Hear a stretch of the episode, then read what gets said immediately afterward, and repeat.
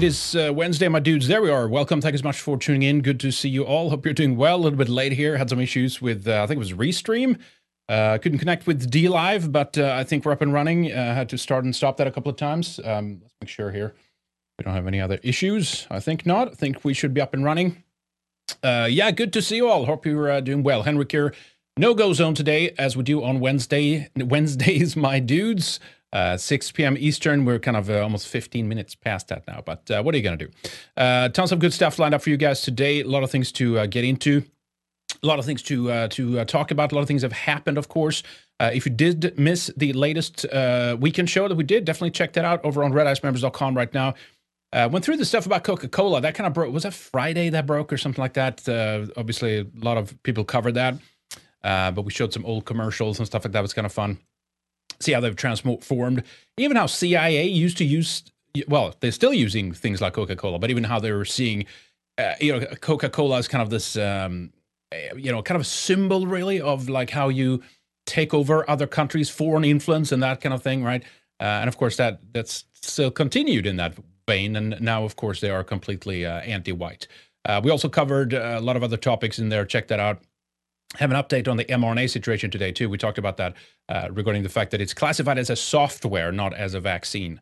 Uh, Moderna, the first company that came out with it, called it a software or a platform. Bill Gates have used these terms too. It's a platform. So when you hear in the media, oh, the vaccine, vaccine, that's bullshit. It's not a vaccine and it can't be legally classified as that. So we talked about that too. Uh, and also at the end, definitely check out the la- last segment there. We talked about Stonehenge uh, fascinating old old ancient ancient european you know native european uh, you know tradition culture and stuff like that always like to cover some of that too uh, and was actually looks like it was moved from a location in wales uh, at that time it was co- considered to be part of ireland uh, Waun Mawn, I think it was called. Um, pretty interesting place. And uh, it looks like they built it around five, 500, um, 5,000, excuse me, BC. And then 500 years later, they moved it to its current location. Uh, fascinating research. Big if true, uh, as they say, boys and girls. All right, so that's uh, that's been happening. Uh, so definitely check out that over on redicemembers.com uh, for you guys who are members. And as always, shout out and special thanks to you, boys and girls, for that as well. So we're going to get into some stuff here today. I guess just a couple of formalities, of course. Yes, as the lower third says, it is February 24th, 2021. For those of you who might check on later on in the archives, and of course. Um, we're living under an occupation and a complete uh, uh, takeover, not uh, just in the in the U.S. but also in uh, most parts of the globe at this point. Uh, definitely the West. Maybe there's some free uh, third world countries here and there. I'm not sure, but we're living under the thumb of the establishment, the rulers, as as it were. and we'll talk about that a little bit today too, regarding. some of the solutions when it comes to internet, you know, censorship and these kinds of things. There are some solutions out there, things that are on the horizon, things that are picking up, which I want to, you know, recommend uh, to you guys. And, and many of you are aware of some of this already, but, but it's good to go over some of that and talk about it and promote some of that stuff again. Uh, blockchain, crypto, a lot of these things, decentralized uh, methods, uh, that's going to most likely be a massive gauge, game changer for uh, those who are regime critic and uh, anti-establishment. if you do want to join us over at Entropy Stream, that's a great way, of course. A lot of folks have been deplatformed by uh, Streamlabs recently. We'll talk about that too. Not a big surprise. We were a deplatformed back in 2018, I think, from them. Uh, but uh, Entropy is a platform that we plug uh, because they're good people. They stand up for free speech. Uh, and so if you do want to join us through a super chat today, great uh, place to do that. EntropyStream.live forward slash Red TV. Just confirming that it's up and running. I think it is here. Things have been a bit slow here, but yeah, so that's one way you can join in. but yeah, let's begin with this, boys and girls. Let's begin with the Fed.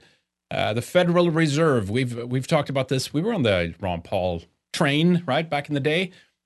Federal Reserve should be audited. What is it? It's not. There's nothing federal about it. It's a, it's a, a privately owned central bank of the U.S., which of course have manipulated all, all, kinds of currencies and countries, and it just gets worse and worse when it comes to the Fed. They've been uh, under the during, I should say, the pandemic now, the coronavirus scam scamdemic. The Federal Reserve have bought up a lot of corporate debt and these kinds of things. They've branched out. Uh, now, this is the essence, of course, of a why centralized systems are bad and why just a few hands, a few heads can manipulate those systems. Uh, who's on the board of the Federal Reserve? Look up, look, look some of this stuff up, right? It's important information to know about. So anyway, that their whole payment system crashed here earlier today. Oy vey, uh, not good, not good, right? So um, I had a couple of stories here uh, to talk about regarding this. The United States Federal Reserve wire system went down completely Wednesday, making it impossible for banks and other financial institutions to transfer money. The issue was resolved a little more than an hour after the outage occurred. The Fed claimed the disruption was due to an operational error. Our technical team have determined that the cause is a Federal Reserve operational error. Yeah. We will provide updates via service status as more information becomes available, the Fed said in a brief statement, later adding the Fed, quote, will communicate re- uh, remediation efforts to our customers when available. The issue impacting central bank applications have been resolved and users may resume normal access, an update alert said. The cause is a Federal Reserve operational error. We pr- we will provide updates via service status. As more, uh, blah, blah, blah, they're repeating that. Uh, I'm going to check a CNBC source on that too. They have an update. I think Zero Hedge um, said, uh, "Did you try Control Alt Delete?" Uh, what was it? Was it Futurama that said, "Did you uh, clean clean the guck out of the mouse?" That should uh, that should help you there uh, to reboot. Anyway, here's a little bit of a video report here from uh, CNBC. Let's uh, check out what they said. Tyler, the Federal Reserve saying uh, an operational error brought down its entire payment system. In a, in a statement, the Federal Reserve says a Federal Reserve operational error resulted in disruption of service in several business lines. We are restoring services, they say, and are communicating with all Federal Reserve financial service customers about the status of operations. A Fed spokesman said they are indeed in the process of restoring those operations. The outage impacted Fed accounting services, including retail cash and the Fed wire, where banks transfer money electronically between themselves. The Fed said in a statement that causes a quote Federal Reserve operational error. Unclear what the overall impact is. Fed officials did not anything. appear to suggest there were systemic concerns with the financial system, especially since they believe the system will be fully restored soon and is currently being restored. Fed said it acknowledges that payment deadlines are impacted and it's going to communicate remediation efforts to its customers. Unclear if this ever happened before, Tyler. The New York Fed, you remember, was embarrassed, deeply embarrassed, in 2016 when hackers were able to break into the central bank in Bangladesh and trick the New York Fed into wiring more than $100 million. This is a separate sort of problem they're having, apparently, with their payment system. No, no the natural question here, Steve, is right. there is no evidence, is there, that this was an outside hack? The Fed apparently going out of its way if to say was, this would was never an say. internal would error, never admit that. an operational error, which sounds like somebody uh, got fat fingers. uh, Tyler, I think you're absolutely correct to note the, uh, the, the comments by the Fed there that they are not suggesting this is an outside problem. This is a, a, problem that originated inside the Fed. It looks to be something connected with the Richmond Fed, where they appear to be in charge of this uh, this payment system. All right, Richmond Steve, is that the the Virginia branch or something? Interesting. ACH services. Yeah, there's a lot of things to process through there. Um, on that front and stuff like that, uh, which uh, which uh, I will keep an eye on. See what the reason for that could be. There, of course, always risks for hacking, and you know, American systems have been kind of you know under pressure. A lot of uh, other forces around the world that are interested in uh, kind of uh, you know kind of damaging that that particular aspect of. of American finance and stuff like that. But yeah, anyway, so nothing federal about the Federal Reserve, as we said, central bank, privately owned. Check out those things. very important stuff. We used to talk about that um, quite a bit. Still do, of course, when it comes up and things like that. Federal Reserve is one of the biggest problems, uh, if not one of the bigger problems. Uh, in terms of why things are uh, in, in, such a bad state, to be honest, a lot of other factors too, but that's a that's a big one for sure. Um, the GameStop thing. Let's return to that too. It's a deja vu all over again. As uh, basically on no news, we don't know if there's this back end communication, if this is more uh, Reddit communication, what's going on. But GameStop soared over 300%. Uh, and of course, then it was halted again, uh, if we learned, which is just incredible. Uh, you know, we didn't cover in great detail the hearing uh, that they held. Uh, what, what was his name again? Deep. Uh, deep. What was his name? It's a kitty or deep, deep ah, I forget that the the guy his his his testimony kind of went viral afterwards. He was a, one of the main guys who was driving the conversation over at uh, uh, Wall Street Bets. Um, sorry, I'm like glancing down and, and, checking the status on the stream all the time. Like I'll uh, I'll uh, disturbed by that now. Is he going to cut off? Anyway, uh, you know that that went viral. His little testimony.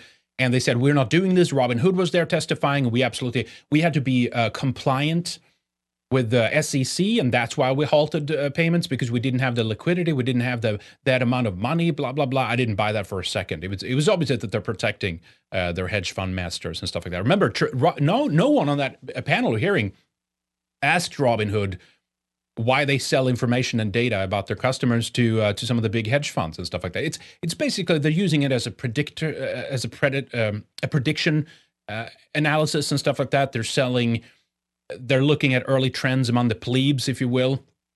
Uh, and uh, you know, Robinhood was never about offering you know fairness and, and democratizing the markets and all that stuff. If that was true, uh, you know, IFOs and all that kind of stuff, right? That they would be open to everybody uh, not not just the hedge funds and the and the elite at the top, but, but it is right. So they wanted to use the data that they could achieve from seeing where people are put placing some of you know the little scraps of some of the money that they have left on on on apps like Robinhood, right? And then the, apparently they can uh, analyze that data and sell it to some of the big guys to see you know early trends and and you know so much of that trading is already automated by artificial intelligence and you know robotics basically is handling uh, you know fractional uh, fractional um, trading, I think it's called, or something like that. Anyway, um, so yeah, GME went over 300%.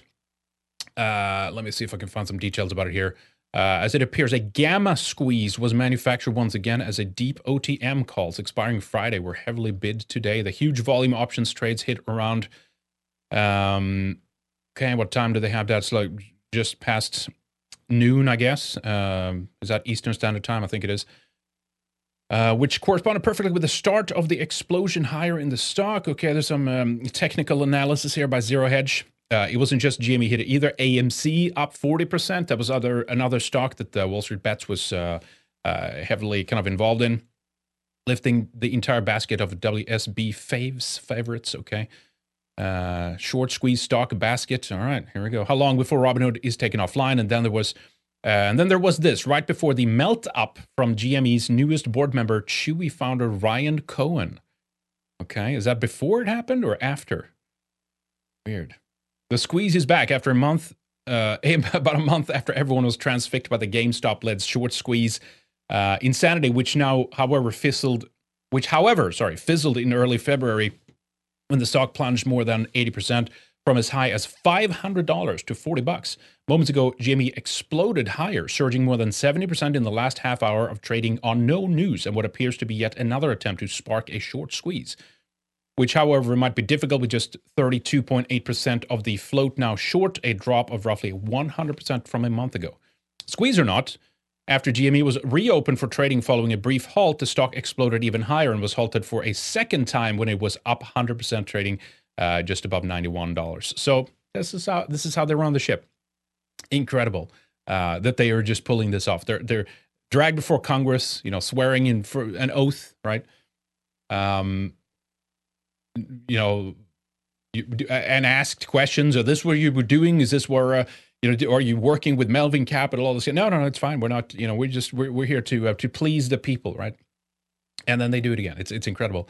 Uh, there was also, of course, a Reddit outage reported after GameStop shares erupted in epic short squeeze, which is also suspicious. Again, all of this is pointing to like you can't you can't be on these centralized systems because all it takes is one person on the inside or one person at the top to halt things, to prevent things, to you know block things, whatever have you. Right? That's why decentralized finance, decentralized uh, decentralized exchanges is where the future is at. That's why decentralized or blockchain based whether it's video sharing, message boards, websites, domains, all of it is going to be, you know, on on on decentralized blockchain technology in the future, and that's where it's at. We're going to talk about that in a moment too. Uh, but yeah, so you know, majority of people are still on these big sites, overseen and ruled over by these SJWs and and these, uh, you know, they're, they're in the pocket of the right people, basically, right? Reddit, Facebook, Twitter, all of these sites. I wish people would get off of them, and, and eventually, it's I think the majority are going to have to because uh, the censorship is just getting worse and worse by the day. Um, okay, wait a minute. So here's an update here. We get we can check down below first. Uh, Downdetector reports Reddit users experiencing issues and outages across the country on Wednesday afternoon. So, are they telling me that this is a uh, a coincidence that it was right when the stock, a little bit after, I guess, the stock was surging? Um, there's no definitive link between the GameStop led short squeeze and the stock zooming up over 100% in minutes, uh, and everyone checking Wall Street bets. Uh, board on Reddit, but certainly it is a coincidence. It's a Cohen incident. Reddit outages developed around that, uh, the time GME sh- uh, shares exploded higher. okay, all right. If you say so, I'm sure it's coincidental. Uh, Black Phillip over on Entropy Stream says, uh, I made back all my massive crypto losses this week in one hour holding GME. Really? Wow. Be very careful this time, guys. Don't fall for memes and let the hedge uh, and let the hedge funds make you hold the bag. Beware. Yeah, I, there's a lot of. I agree, Black Phillip. There's a lot of gay ops right now uh, involved in you know trying to push different things or in order to uh, to get people to lose a lot of money and stuff like that. Um, but that's too bad you had crypto losses. Again, if you would have held it, I guess. I mean, long term, uh, long term. I'll talk about that later too. But long term, I think. I mean, Bitcoin. Bitcoin is king. That's just how it is, right? But there's a lot of other blockchain projects uh, that if you know, if you'll if you'll place your money right early on, you'll you can make a lot of money on that. It's just a reality, right? It's uh, it's gambling to a certain extent, of course. Yes. Uh, although I will say Bitcoin, I mean, the all broke all time record highs here what, a couple of days ago now uh, 52, what was it, 52, 53,000 per Bitcoin. And it, it, it's that is still cheap, boys and girls. That is still cheap. Um, we had a little bit of a crash, was down what 10%, something like that. What, where's it at now? 48,000. What uh, I did check earlier today, I forget 48, 49, something like that. A little bit of a recovery for Bitcoin. Um, it's up to $49, $49,000, 428 or $49,428 right now. So it's gained back a little bit of that. Uh, but it's only about 5% down or something. I think there will be another crash. I think that there's something uh, coming on the Bitcoin front here. It usually uh, kind of crashes in that way. It's almost like it bounces down a stair like that, and then it takes off again. But I mean, it was a para- parabolic increase in Bitcoin price here, obviously, just uh, uh, over the last, uh, what, month and a half, two months? Insane. Absolutely insane. Uh, but I, I don't think we've seen anything yet. You know, there's good. Ho- hopefully, there will be another correction, which will be a great opportunity for all of you guys to get in. And I mean, just it's just, I mean, it's still early. This thing is as as all these fiat currencies are being devalued and stuff like that. Uh, whether you believe in the technology, whether you think it's uh, it's bad, whether it's uh, uh building some beast system system with digital currencies, and and that all that's good, and I, I hear all of that. Uh, at the same time, would you want to sit on the sidelines and not take advantage of that because they're going to build it regardless whether you are part of it or not they're going to build it and they're going to do it and they're going to create all these things whether it's blockchain or whatever hopefully we have good people involved in these blockchain companies and it's good uh, you know freedom freedom of speech oriented people that are behind some of these blockchain co- you know companies and projects and stuff like that uh, but if if not uh, why not make some money on it i think i mean long long term I think none of this is going to last, right? Because you know, oh, Bitcoin doesn't work without power. Yeah, that's true, obviously. Uh, but I think that's long, long term, right? And uh, just long term, Bitcoin is going to do very well, I think. Uh, some of the other currencies as well.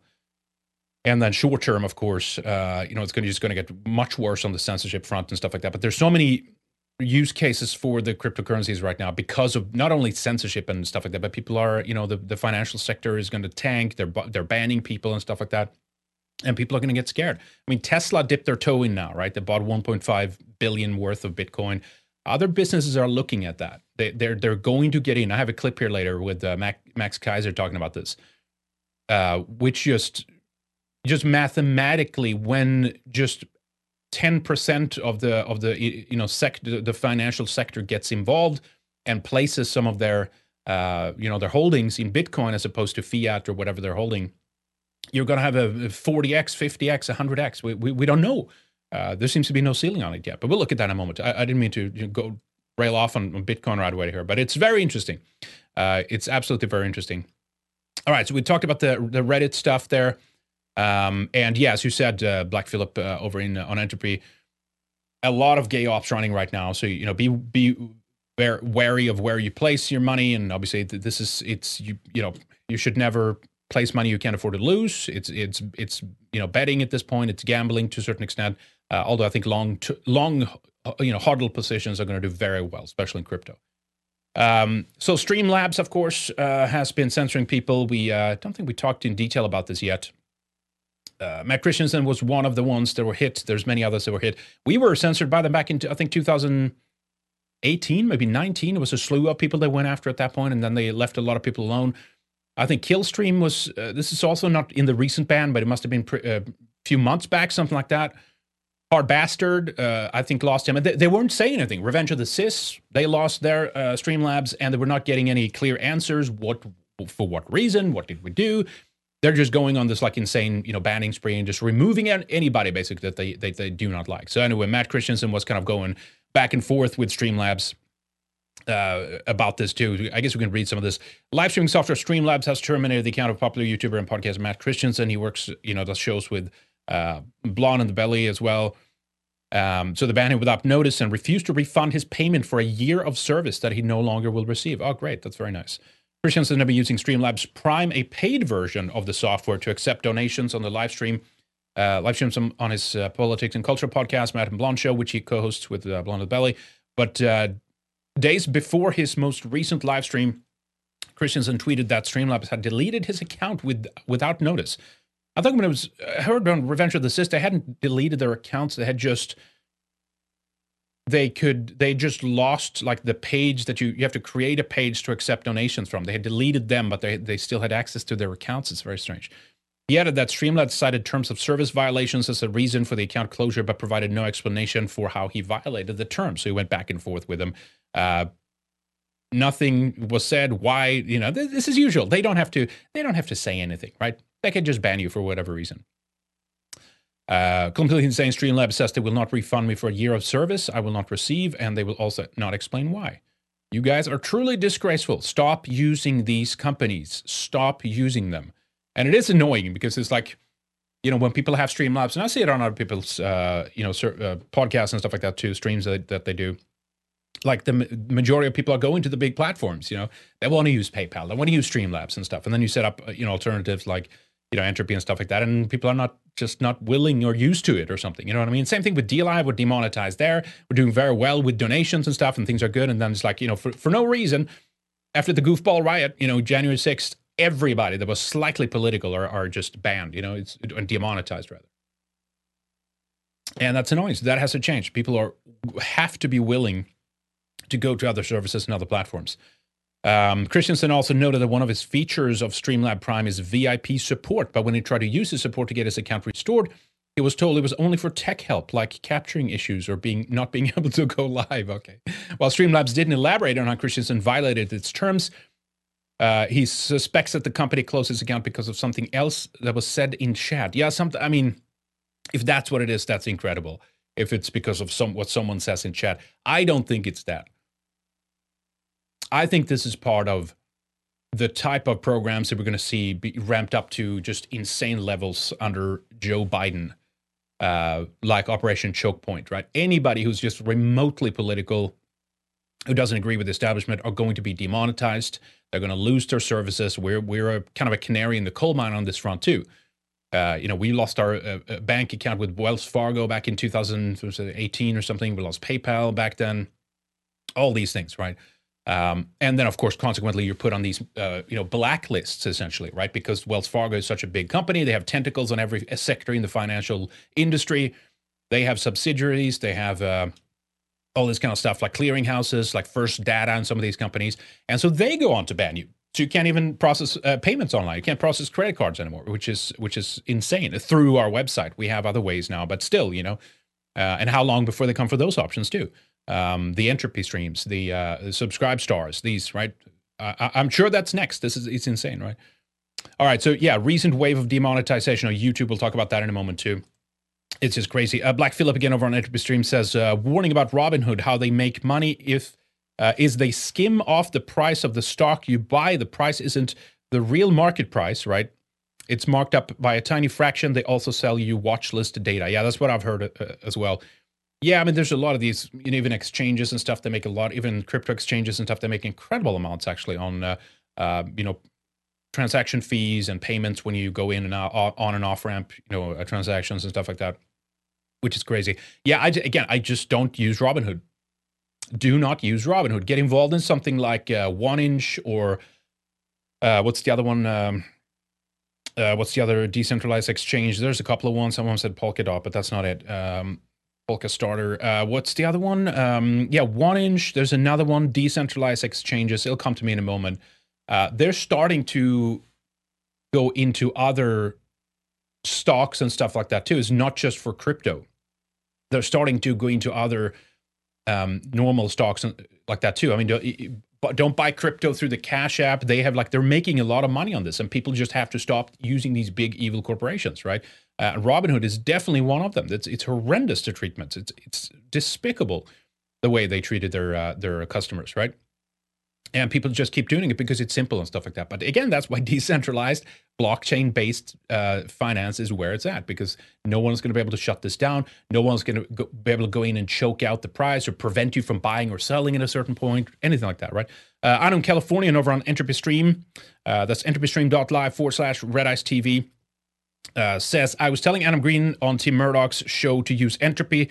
Uh, Tim was able to remonetize Adam on DLive, but turning off Xtag and turning on mature tag, you should reach out to Tim. Adam was instantly able to receive lemons. Yeah, so I can't do that. I've tried that because we were perma X tag. So I can do it again right now. I have the backend on DLive open.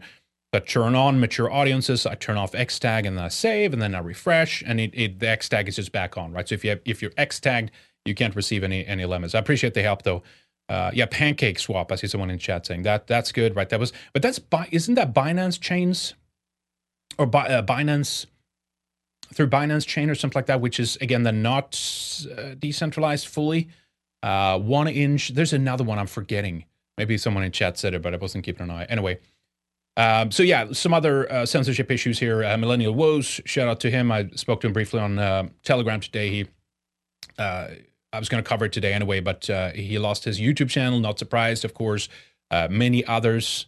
Way of the World lost him his as well, and this comes after the prior prior where the world he lost his and then he was re reestablished or what do you call it um, reactivated i guess and then now he finally lost it again. And he said i'm not starting another youtube channel uh, so if you want to see my future productions you can follow me on bitchute. Here's my latest. Also on LBRY where my videos are in hd so LBRY Odysee and bitchute seems to be where it's at. One thing i like about uh, LBRY or Odysee uh, is that they are not only uh, testing live streaming right now, but they do have a, the LBRY token native kind of evolved into the platform. So if they use that as some kind of super chat function, that would be that would be excellent, right? There are some other ones as well. I've been looking at uh, video. I I have to do more research on it. I found it the other day called VideoCoin, uh, which is another claim to be a decentralized uh, video platform. You can host, you can live stream, all these kinds of things. So we're like we're we're right there, right at the cusp, and there's a lot of people that are terrified of blockchain technology, decentralized methods to deliver video, whether it's uh, you know decentralized network peer to peer, whether it's torrent, whether it's in other ways. I think VideoCoin was, if their if their claims are accurate, they're they're talking somehow about breaking up packets in in like in smaller pieces and you're just kind of shattering it over a number of different places on on a de- decentralized network and then you know it's pulled together somehow again. I'm not sure how that will work on the back end but you know so basically there's no there's no way of doing it. Now the, the question where it's interesting is what does happen if some of these platforms then host illegal content right? Where they actually are breaking the law not just some bullshit about like well we don't like this speech or this is hate speech or something. I mean that's protected under the first amendment in the us at least right? Uh, what happens then right? Because there, there's got to be some way of moderating it. So the question is will they stay true to that then of, of just taking illegal content down? Because otherwise i understand that they can have their whole business destroyed. They can be go you know they can go after them legally and stuff like that right? So they have to do something as far as i understand the situation. I don't think they can just invent the technology and let it lose out there and then whatever happens happens. I mean in, a way that would be great. I'm whatever right? Uh, in a way. If you don't like the content you just don't have to look at it but i'm there's got to be something. It's got to be something there in place right um, all right. Anyway, thank you, uh, Unknown Californian, for that. Appreciate that.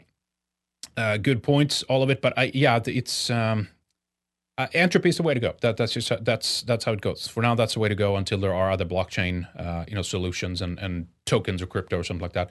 Uh, so yeah, quick mention about here. Other YouTubers were demonetized, um, and of course, and this is beginning to hit now people who are.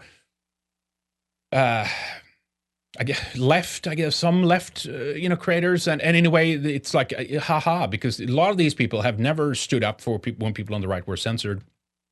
Uh, I'm not saying that people like Ford Fischer have necessarily been like anti right wing or whatever, but he was like the, the Daily Beast, uh, these people that they loved Ford Fischer and what he does and stuff like that, and now he's demonetized. This happened to him before, before in the past, right? They do not want anyone who has a an outside voice to to make it. That's what this is about, and this is what we said to. It's not just going to be nip, nitpicked in, uh, on the right. It, it, there's going to do it on the other end as well, and that corridor is going to shrink and shrink. And these people didn't listen, and then didn't give a shit, and they were applauding and and, and gloating when people on the right were uh, were mon- uh, not only demonetized but banned outright. Anyway, the latest batch of demonetized channels aren't the usual targets of conservative commentators, but ranges from journalists to progressive figures. I've never heard of this. Graham Elwood, don't know what it is. The Progressive Soapbox, the Convo Couch, Frank Analysis, Hannah Reloaded, Cyber Demon, and Ford Fischer. Ford Fischer, I know, I know about uh, News2Share. He's he's doing a lot of things when there's anything kind of remotely controversial out there, especially in the DC area, events and marches and protests and stuff like that. Uh, so they're the latest in the YouTube's demonetization purge. They are facing the same problem faced by others before them, including many who had no obvious political affiliation. And the thing that they have in common is that they're not big enough for YouTube to treat them with respect. Um, respect here would mean proper transparency around such serious issues that often threaten creators' livelihood, explaining why exactly their channels have been demonetized, and providing a way to communicate with the company that goes beyond bot generated generic messages about violations of nebulous community or partner policies. So they're, they're, they're, they have they have allowed people to build up a way of forming businesses, creating a livelihood online on services after years of doing things. And in some regards, even though some of it is not even remotely controversial, if there's enough uh, trash about it in the mainstream media, um, that will ruin these people's reputation forever. This is what they want, of course. They're using that as a threat to to make sure that other people don't dare to, to kind of continue on that path or do similar things. So it serves a very specific function. But then when they just yank that for no reason, I mean, that's it's something distinctly evil about that. And the fact that they do not get any backlash uh, from mainstream uh, or from politicians or stuff like that, it's just amazing. And it, and it shows you how controlled the system is and how little um, genuine people there are out there that actually care about these things and understand the se- severity of the situation, right? Uh, check out just a couple of headlines real quick here. Facebook's algorithm labels grandmother's grandmother as hateful over photos of her knitted pigs. This is where this is going now, right? Uh, CPAC.org, the Cons- Conservative Action, uh, Poli- Conservative Political Action Committee, uh, had their website uh, uh, is now getting a warning message, right? A warning message that the, the link may be unsafe, unsafe if you if you post to it. Uh, BitChute experienced this a while back, which of course is ridiculous because like BitChute has all kinds of content these days on it, gaming content, uh, unboxing things, uh, you know, you know, and, you know, uh, pet videos, whatever. Uh, majority of it is political content, and majority of that is on the right. Uh, but still, you know. So quick, uh, you know, very quickly that this is beginning to just, uh, you know, mushroom out. Right, as we said, uh, they will they will never stop. It will just be more and more and more, and eventually you won't be able to use these sites. Which is like, oh, good. That's you know, that's that's where if that's where this needs to go, that's where this needs to go. Uh, quick mention about this one to Parler's new CEO. We mentioned him, I think, in one of the last. I forget it was Flashback Friday, which one, but Mark Meckler. Uh, we did, uh, I think, a Vicky uh, look on the guy. Uh, you know, Parler's new CEO wants convention that would let George Soros rewrite the Constitution. Apparently, apparently there was some um, drama about this. Gab CEO Andrew Torba shared it on a couple of places. This article, and so then uh, what's the guy name? Uh, Dan Bongino started coming after uh, Torba, talking shit on him on his show or something. I, I, don't know. I just saw it in passing. But uh, anyway, Parlors. So it could be. Now, the other guy, John Metz or Mutz or whatever, Mutz, I think his name was, uh, definitely looked much better. And, and I think the intention maybe early on would be good. I The Mercer money doesn't look good, to be honest. I, I, I don't get that. Uh, I, I, think I don't think uh, was Jewish though. I could be could be wrong. I look at the early portion on Wikipedia. I didn't see anything about that. Anyway, um, but it's regardless of how the intention was in the beginning. That's this seems to have now turned into a honeypot, which many people said to their credit, of course. And I didn't say it wasn't. I just said, well, you know, it's it's fine. Just spread out beyond as many different platforms as you can, as usual. Um, and you know, some some of them turn out to be uh, BS. Then just you know, close your account or walk away, whatever. Uh, new CEO is the public face of the Convention of States. Convention of States, which would rewrite the U.S. Constitution. Soros is a big proponent. Interesting. Mark Meckler, the new interim CEO of Parler, currently supports a Convention of States that would give George Soros and other interests the power to rewrite the Constitution. Meckler, who was appointed as an interim CEO of Parler following the removal of founder John Matze, uh, currently runs the Convention of States Project, a supposed grassroots organization pushing for a convention under Article 5 of the Constitution. The project describes itself as a national effort to call a convention under Article 5 of the United States Constitution restricted to pr- proposing amendments that will impose fiscal restraints on the federal government, limit its power and jurisdiction, and impose term limits on its official and members of con- uh, on its officials and members of Congress, which initially sounds appealing. However, a report by the Center on Budget and Policy Priorities argued that such a restriction on Article 5 convention would be impossible, which states um, which states unable to control what a convention could and uh, could and could not discuss, and nobody else having a clear constitutional control over the convention. Former Chief Justice Warren Burger, great name, uh, wrote in 1988 that, quote, there is no way to effectively limit or muscle the actions of a constitutional convention. The convention could make its own rules and set its own agenda. Congress might try to limit the convention to one amendment or one issue, but there's no way of assuring that the convention would obey. After a convention is convened, it would be too late to stop the convention if we, if we don't like its agenda. Okay, interesting. Anyway, goes on from there talking about um, that the Convention of States project is joined in a push for a convention by George Soros, other leftist advocacy organization, who, as soon as a convention was called, would likely push for all of their constitutional amendments on the table. Of course.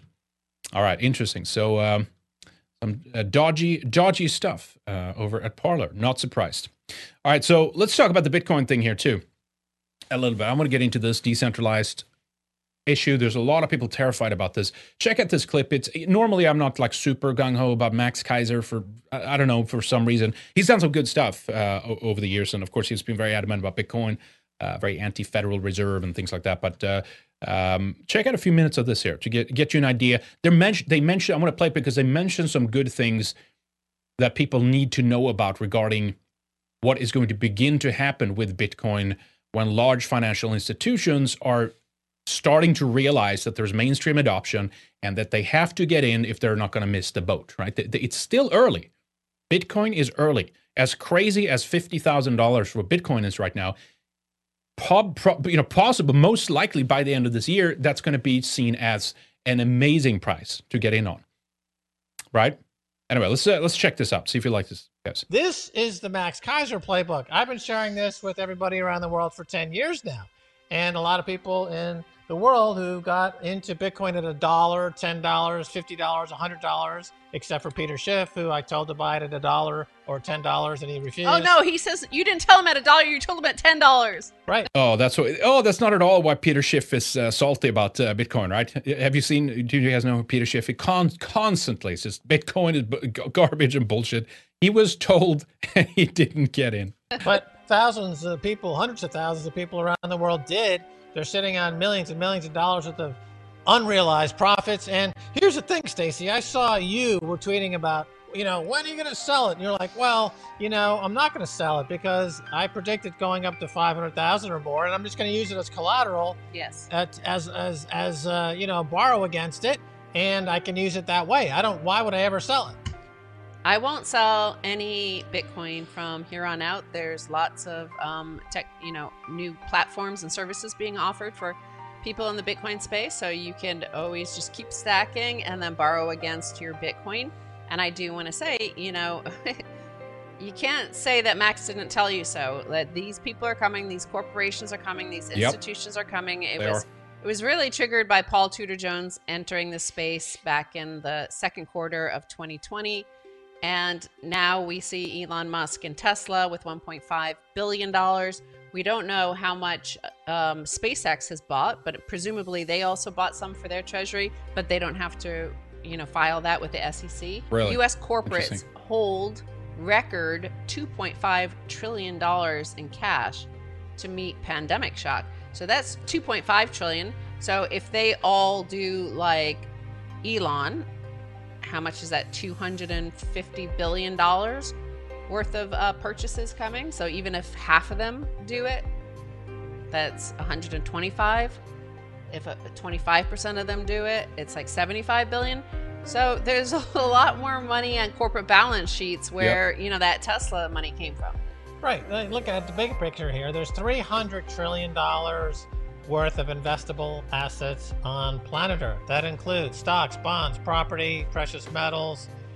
How much of that is invested in Bitcoin right now? Less than one percent.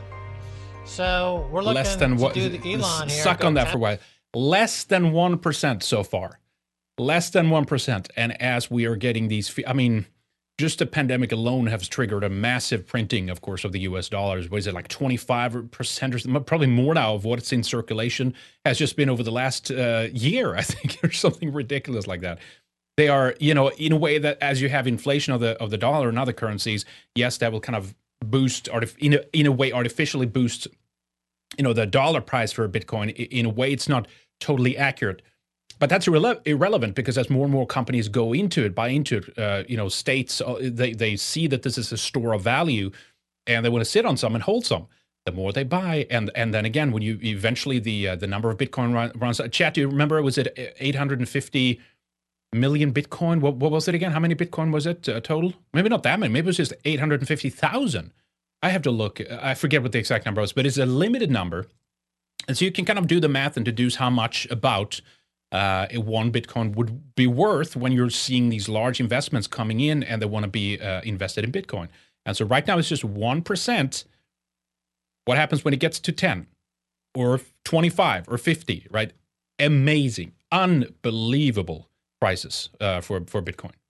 10%, uh, that's $30 trillion right there. Uh, Bitcoin is still less than a trillion dollars. So I figure that's how I come up with 40x from here.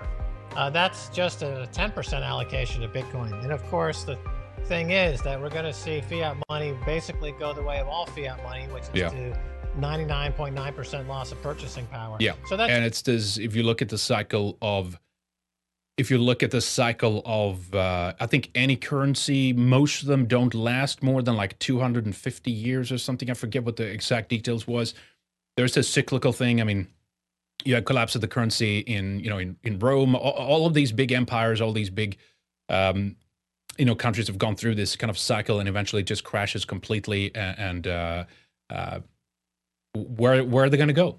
Where are they going to go when that happens? They're going to go in to bitcoin and other cryptocurrencies. Digital currencies is where it's at whether you like it or not. Get on the boat now.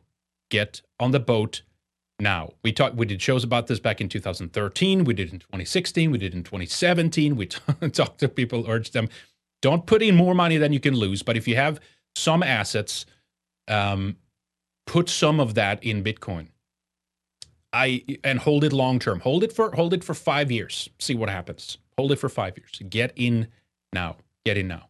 10% effectively becomes 50, 60, 70%. That, again, there is no top to the price of Bitcoin uh, because fiat money is a bottomless pit that loses for the past 300 years 99.9% of its purchasing power.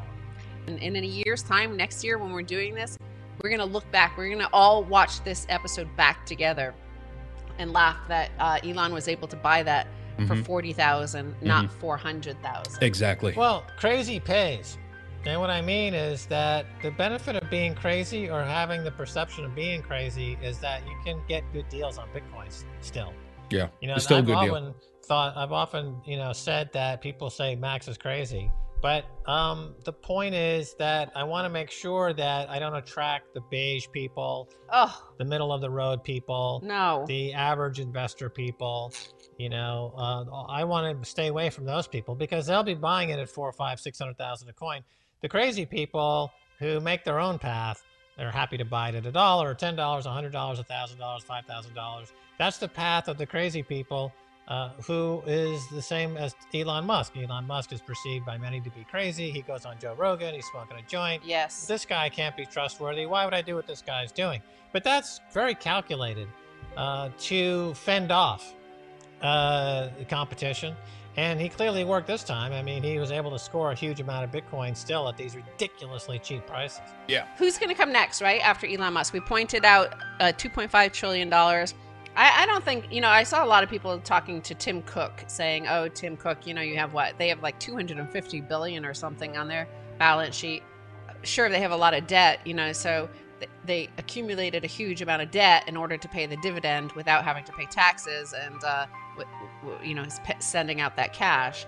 So Yeah, You know- Bitcoin. Let me uh, see. The circulating supply of Bitcoin right now uh, is eighteen million six hundred thirty-seven thousand seven hundred BTC, and it and it's about eighty-eight point seventy-five percent mined. I, I would assume, and and yes, the, there's other things here involved too. When it comes to the mining, the big mining pools out there, that's getting more and more expensive electricity-wise, and all that kind of stuff, right? But soon enough, that will be mined, and then it's a finite supply. That's it. That's when you're going to see it just skyrocket to incre- i- i- incredible prices, right? Well, you know, the source who told me the news before the MicroStrategy conference, remember I tweeted that yeah, source told me big corporate buyer coming. yeah. Turned out to be, uh, I couldn't give the name at that time because it was, I didn't want to get my source in trouble. So there, it was Tesla, and the news has come out. The same source is telling me now, uh, unusually, uh, a name of a company that that is in the running, according to this source, of being the next huge corporation to get into Bitcoin, and uh, that would be Oracle with uh, Larry Ellison. Nevertheless, Stan Druckenmiller, who has not had one down year with his hedge fund since 1981, that's a pretty good performance. Okay. He's uh, outperforming most other hedge funds, I would say. And he just said to Goldman Sachs that he is very, very, not just one very, very, very short the US dollar, which is a pretty brave call, right? A brave move to do. Yeah, and he's uh, shorting uh, U.S. Treasury bonds, which has uh, been a, as they say, widowmaker trade now for 20 years. Certainly since 2008. Remember, 2008 crisis hit, and that was met with a flood of money printing, and a lot of Yeah. people, pundits, financial pundits, were saying, "Hey, you know, this is going to cause inflation." But it never really did cause inflation because all that free money was then bought back by the central bank. So they they neutralized uh, the impact of the money printing by doing. But that's going to hit. Some point, that's going to hit. So this has been going on now since uh, really 2008 in a huge way, and certainly in the larger context, certainly going back, as you point out, to the 1980s with Alan Greenspan. But now, at this juncture, I believe we're at the stage where debt monetization is not going to work Yeah, anymore. I think he's so right. the impacts of that money printing start to seep into and leak into the economy for real. And that's why you see commodities entering now a secular bull market. So they have been in a secular bear market for a while. Now they're starting to uptick. So oil is on a tear. Oil We're li- we're listening, cy- cyber surfer. we're listening to Meryl Streep and Bono talk about Bitcoin because because you need to get some. That's why. Because in a year from now, two years from now, if you don't have any, you'll be beating yourself over the head that you didn't listen to when Henrik talked about Bitcoin over a year ago when I can get some for forty nine thousand dollars, and now it's at four hundred thousand dollars or whatever. That's what we're that's what we're listening to. I think they make some good points here. What will happen to bitcoin? How far will it go? We're about halfway through that video but you, you get the idea. I think that this it's very important for you to understand this. And, and and it's tied to a lot of other things too that we're seeing right now as well. With the very idea of blockchain decentralization uh, uh, defeating defeating the globalists right? We have to uh, we have to, have to be some pushback here against these people they're censoring us they're shutting us down they're preventing us from uh, being part of the financial sector because we say the wrong things they don't like what we say uh, some of them are trying to get in on the show and think, oh, it's not a big deal. Some of them are terrified. Some of them are trying to look the other way. If they can't control it, they want to try to regulate it out of existence. All these things. I don't personally think that none of that is going to work, right? They might even go in, um, as my brother said uh, earlier today, was like, uh, just watch like people like Bill Gates and Joe Biden is going to uh, use some kind of green uh, some kind of green agenda bullshit like weaved into. It's just too expensive and too uh, carbon costly to uh, use all these GPUs out there to process and mi- for for mining of bitcoins. It's really it's it's too much of a carbon footprint. We'll put carbon taxes on Bitcoin mining. You know th- things like this. Regardless, I just I don't think it's going to work. Right? I don't think they will be able to stop it. So this was a story here from few days ago. Here, Bill Gates neutral on Bitcoin. I'm sure. Uh, I'm sure. And and keep in mind, some of these guys they have bought in. They have a lot of it, but they do, they don't say anything. Don't want to artificially you know drive up the price. In some cases, they do drop things in order to artificially get the price to go down to get people to be afraid and and and bail out so that they can buy in cheaper, right? You have these mass movements of whales or whatever. There's the the F2 pool, one of the biggest mining pools, I think. Um, there was some sign the other day there. There were like uh, uh, a lot of uh, of the um, Bitcoin was was going into was leaving the pools and going into the exchanges, uh, which is kind of a sign that someone is is intending to buy it. Um, and then you kind of had a little bit of a correction after that and stuff. But there, there yes, there is a lot of manipulation, but overall, the, the the general trend is up and up and up. Right? Bill Gates neutral on Bitcoin. Uh, says that cryptocurrency is an innovation the world can do without, though. So he doesn't like blockchain for some reason, old Bill. Microsoft founder Bill Gates is no longer a Bitcoin bear. He has now taken a neutral stance on Bitcoin as an investment. However, as an innovation, he says that cryptocurrency is one of the world uh, is one that the world would be better off without because it allows for certain criminal activities. That's right. So Bill, old Bill, is not involved in any criminal activities when it comes to selling us uh, mRNA software uh, that uh, that's injected into people. That that's totally fine his depopulation programs, his vaccination programs everywhere, his his uh, bullshit globalist uh, groups that he funds and stuff like that. That that's fine, right? Bill Gates spoke about Bitcoin and cryptocurrency in two separate interviews Thursday. One was on CNBC, where he was asked what he thinks about Bitcoin in the context of climate change, seeing how Bitcoin takes an enormous amount of energy to digitally mine. Gates simply replied, "I don't own Bitcoin. I'm not short. Uh, I'm not short Bitcoin, so I've taken a neutral view." Bitcoin can go up and down just based on the mania or whatever the view views are. And I don't have any a way of predicting how that will progress, Gates continued. Either he's lying or he's telling the truth. There's only those two options. If he's telling the truth, I mean, the same thing happens with anything in the financial markets is driven by the same kind of news, right? Insider information uh, all the time. Incredible corruption, and, and the power is in very few hands to drive price up or down, right? Shorting, as we saw with GameStop, uh, GameStop stocks, all that stuff, right? It's controlled by them. If he's telling the truth, he doesn't like it because they can he can't control it, and his people that he knows can't control it, right? Plain physics over on Entropy Stream says if Bill Gates says that the world doesn't need more Bitcoin, the world needs Bitcoin. That's right. I, am completely with you. That's how it works. Um, if he doesn't like it, I, I love it. The Microsoft founder added, I, I do not think moving money into a more digital form and getting transaction costs down. That's uh, I don't think moving money into a more digital form and getting transaction costs down. That's something the Gates Foundation does uh, in developing countries, but there we do it so that you can reverse the transaction, so we have total visibility of who's doing what. It's not about tax avoidance or illegal activities. But again, the the, the most the, the, the the currency most used for illegal activities is the U.S. dollar, right? So this is just a bullshit argument. They, they constantly say that. And some is more transparent than others, depending on what currency you're dealing with when it comes to uh, cryptocurrency. Uh, anyway, back in 2018, they go through that. He was no fan of Bitcoin, blah blah blah. Now he claims he's, he's more neutral. Uh, this is coming, and they can't do anything about this, right? That that's the big uh, that's the big thing here, and that's important to keep in mind. So you know, when we talk about these things, uh, know that uh, they will continue to attack it if they think it's bad. And, and at certain points, they will try to pull back or try to make sure that, you know, make it look like, ah, we don't care that much. What's the saying when you, when you're, uh, uh when, when you're strong, appear weak, when you're weak, appear strong, you know, they're, they're always playing on that. Anyway, check out this article here. Kind of interesting. A decentralized internet, how blockchain domains could help fight, fight online censorship. And this is not only true for domains, right? This is true for actual data packages. Uh, it's true for a number of different things uh, that could come in the wake of something like this. Let me make this a bit bigger here. Um, as the coronavirus outbreak continues to spread, this is from actually from a year ago, but this still still makes sense, right? Uh, coronavirus outbreak continues to spread. Many Chinese mainlanders have limited ways to access information of what's going on. Uh, online censorship will, with uh, China is common, but the government censoring technology has become so advanced that they're able to block information about one of the biggest news events in the world happening in their own country. Now, I think was kind of a gay op behind that, but that's put that to the side. You know that censorship happens in every kind of every kind of level, right?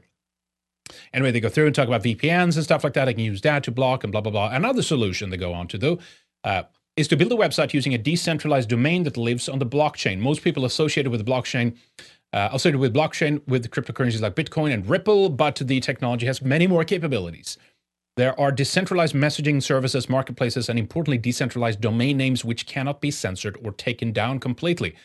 A number of decentralized domain registrars have launched in the past five years, helping disseminate blockchain websites and help f- fight censorship. One such startup is San Francisco based Unstoppable Domains, whose founder, Brad Kam, I don't know anything about these guys, and Matt Gould say they are committed to preserving free speech and building a censorship resistant internet through decentralized domains. So there's many other companies and there's many other such services popping up, including uh, what was it one called? Uh, uh, I think it's called Edge now is one. And as I said, I was looking at, I, don't know, not an endorsement in any way at all, but there's many of these. Like VideoCoin was one. Obviously, Odysee LBRY is one because they have their their own cryptocurrency and stuff like that too. And we saw a couple of uh, kvetching articles about Odysee LBRY the other day. Actually, they were like, "What we we suggest that they just will ban everybody we tell them to ban." Basically, um, CNN has some article about uh, white supremacists are cir- uh, circumventing censorship and, and shit like that and they do not like blockchain and decentralized meth- methods, right? Uh, so, what is a decentralized domain? Centralized domain names are the old school domains of the internet. Extensions like .com, .net, .biz, and hundreds more uh, are what the majority of businesses and establishment use in their web address. They're controlled by the Internet Corporation for assignment, assigned names, and numbers, and pur- purchased through a domain registrar like GoDaddy or Bluehost. The content is then hosted by a service like Amazon Web Services. Uh, given current global trends in both business and government, it's quite rational to want an alternative to rely on the benevolence of large uh, organizations or of significant power. Because these sites are only hosted in one location, they can easily be taken down if, for example, a government authority believes the content violates a law or regulation. Over a one year period from 2018 to 2019, the U.S. Immigration and Customs Enforcement Agency, along with Homeland Security, Europol, Interpol, and several police agencies, seized 30,500 domain names in 20 different countries that were selling pirated movies and TV shows, counterfeit apparel, uh, or apparel, and pharmaceuticals. But in countries with an authoritarian government, which of course now it's the EU, it's the US, it's all it's our countries. That's what's happening now. It's a coup, it's a takeover. They're banning everybody they don't like. They're, they're involved in this now. The West can look at what, Myanmar or something, or they can look to, you know, Belarus or so, Russia and complain and kvetch and whine and bullshit like that. Like you're you're involved in this. You're doing the same thing. It's incredible. Um, yeah. So uh, countries with authoritarian governments, website takedowns are much more common, and the content being censored goes beyond the selling of illegal products. So often it's news coverage, right? So stuff that we and others do in this sphere, they're now getting demonetized and banned and censored. We cover the news, we talk about events, we analyze what the hell's going on from our perspective, and that's not good enough, so they censor us and they ban us, right? So it's often as news coverage or uh, that the government doesn't want to be want the public to access, like information about the coronavirus in Hong Kong, blah blah blah same in the West now. Decentralized domains, on the other hand, include extensions like .crypto, .eth, uh, .bit, and more are stored in many different places, making them virtually impossible to be taken down or censored. Blockchain domains are valuable because they remove the need to trust a centralized authority like the uh, ICANN uh, corporation we talked about earlier. Given the current global trends in both business and uh, government, according to Will Martino, CEO of the blockchain startup Cadena, Kadena, uh, it's quite rational to want an alternative to rely on the benevolence of large organiza- organizations of significant power. This is the idea behind unstoppable domains, which can be used for simple tasks such as uh, paying someone using crypto so you don't need their address or phone number, but the bigger use case is to build a website that is censorship resistant, said Kam, who is also head of business development for the company. I've never heard of them. I got to look, look them up, see if there's any good. Um, Unstoppable Domains was born in Kam's desire to build something at the intersection of tech and policy. He started politics before he met co-founder Gould while working at his first startup, Talk Talkable, uh, uh, marketing platform. I always knew I would want to start on something related to free speech. He said the 2016 election was a catalyst that got unstoppable domains off the ground. Kam became increasingly aware that the current system in place were leading to a rise in online censorship, which was actively harming people. The rise of authoritarianism leads to data censorship, Kam said. Yeah, no shit. Uh, so they, it, they built their stuff on Ethereum, blah, blah, blah. There's a lot of different currencies and stuff like that too. But anyway, here's a little bit more on the decentralized web, just a little bit more. Uh, but could the adoption of decentralized domains lead to decentralized internet? There's some companies working on this now. The internet will always have some centralization until the communications layer, i.e., the global fiber networks, becomes decentralized, Martino said. The communications layer of the internet relies heavily on, on industry at the moment, so full decentralization doesn't fit with the current internet infrastructure. A truly decentralized internet would make it impossible to stop any packet of information from, from getting to anyone else. This re- required a mesh net of billions of wired wireless devices so that peer-to-peer connection could span across oceans. At the software level, this is doable, Martino said. However, at the hardware level, we would need a massive innovation in wireless communication technology, and that's whether you like that or not. That's that's coming too. They're building that now. We've talked about that, right? The Internet of Things.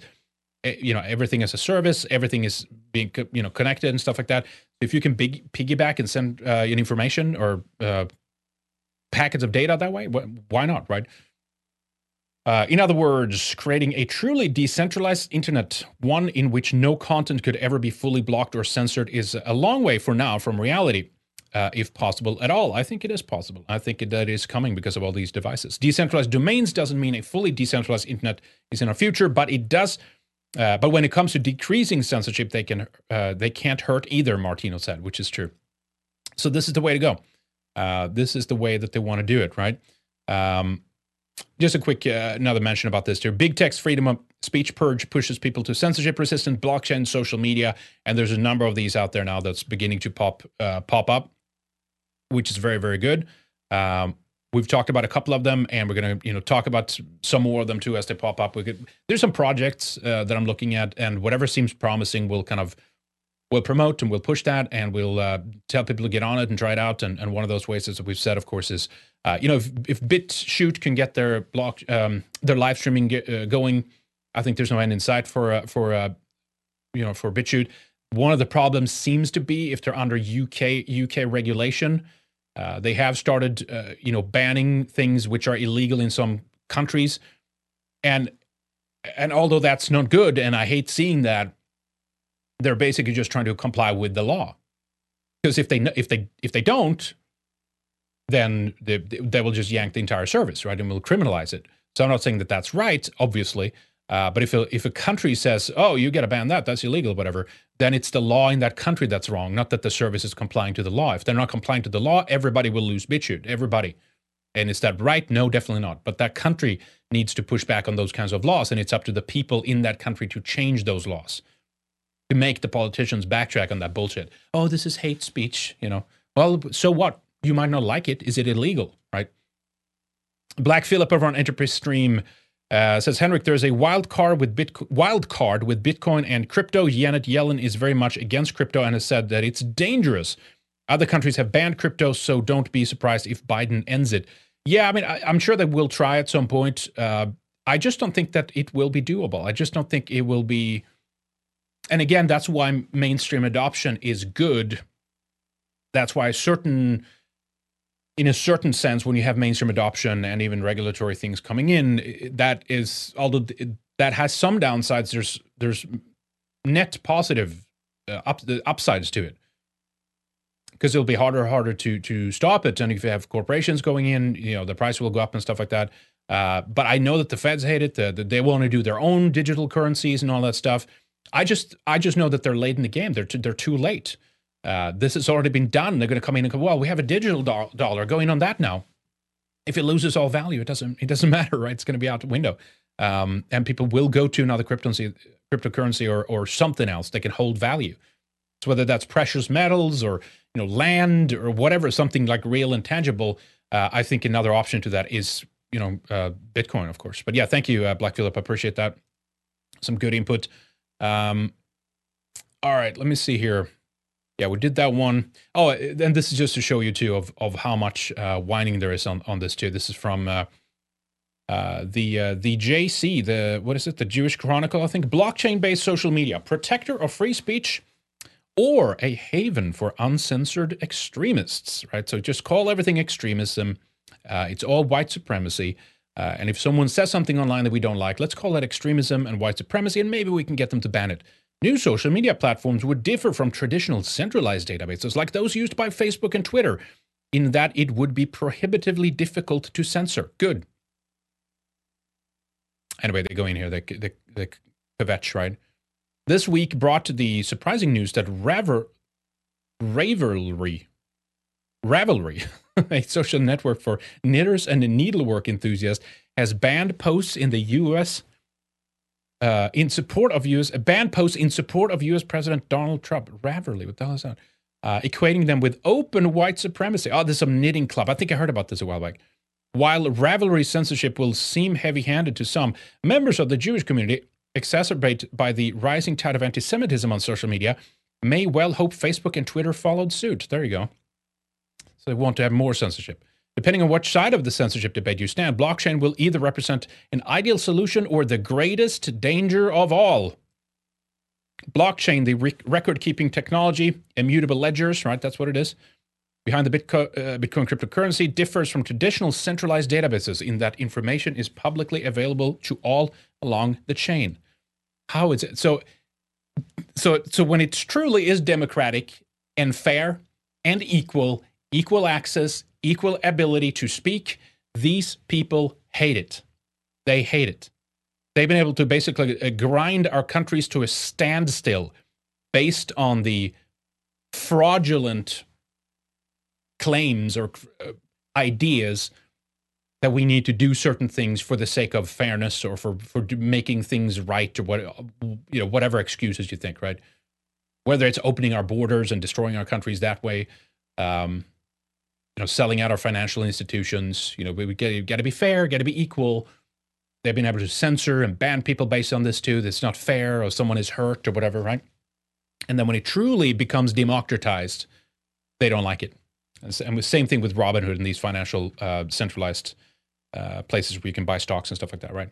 Anyway, we're not going to be too long on that. So basically, we could tie this into what's happening right now uh, on uh, Capitol Hill. I guess it was another hearing here uh, I saw Andy Ngo tweeted about this. Uh, you know, I thought we could listen a little bit to it. There's a rise of domestic terrorism in America hearing.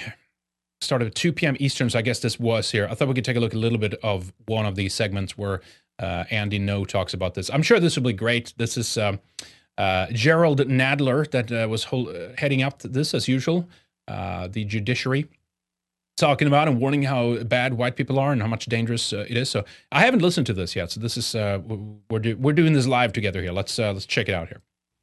Uh, and hopefully the third vote, and we can come back and not have any further interruption. If there's a member that wants to leave for the floor now, please it's a bit low. Let me see if I raise I'd like to continue now with uh, Mr. Ngo for his five minutes. Mr. Ngo, you're recognized for five minutes. Thank you very much. Thank you, Chairwoman Jackson Lee, Ranking Member Biggs, and members of the committee. Being a journalist from Portland, Oregon, I know domestic terrorism well.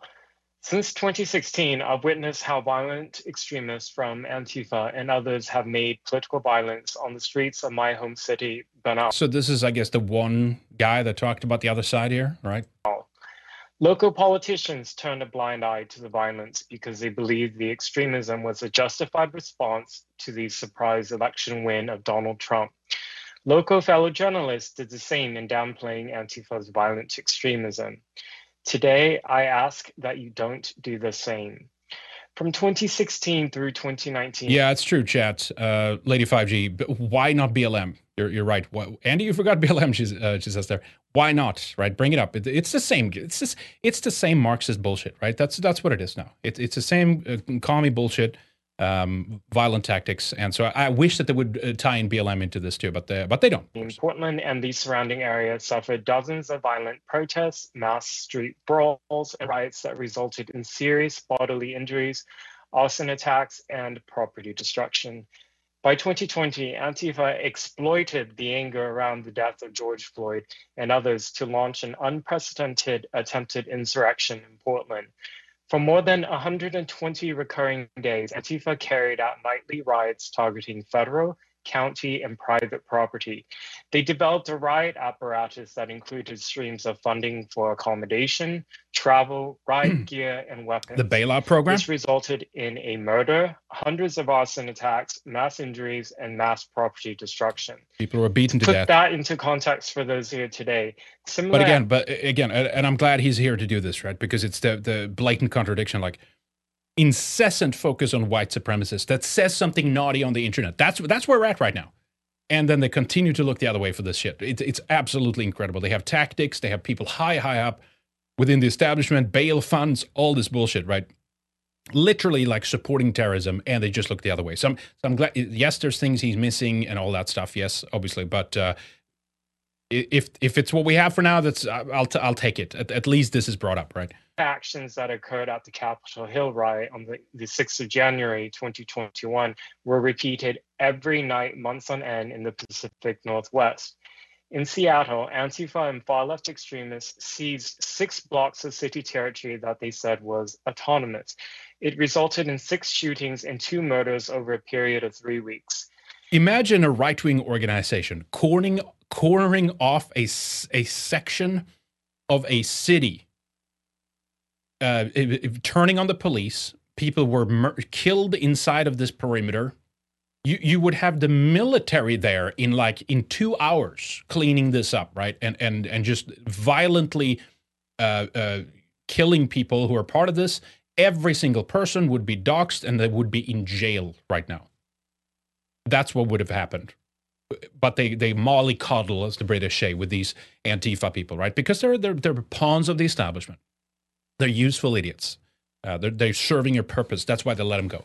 In July 2020, then DHS Deputy Secretary Ken Cuccinelli reported to Congress at a Senate hearing that is this loud enough, guys? Let me know if it's too low. I'll turn At up. least 277 injuries have been inflicted on about 140 federal agents protecting the Mark O. Hatfield U.S. Courthouse in Portland. With my own eyes, I witnessed black clad, masked militants setting fires to buildings occupied by people. The Antifa came armed with homemade IEDs, guns, and knives. They blinded their targets with powerful lasers before throwing projectiles like rocks, glass, and frozen water Okay, audio is good. Thanks. Some of them even brought electric power tools to cut apart the fencing that was set up to protect the courthouse. Andrew Faulkner, one of the few federal suspects indicted over rioting charges, allegedly possessed pipe bomb components and a machete at the time of his arrest. The following month, a self described Antifa member hunted down a Trump supporter in downtown, is shot and dead point blank before fleeing out of state and being killed by federal authorities the following week. He left behind a trail of posts on his social media indicating his desire for an armed conflict with the state, which he viewed as fascist.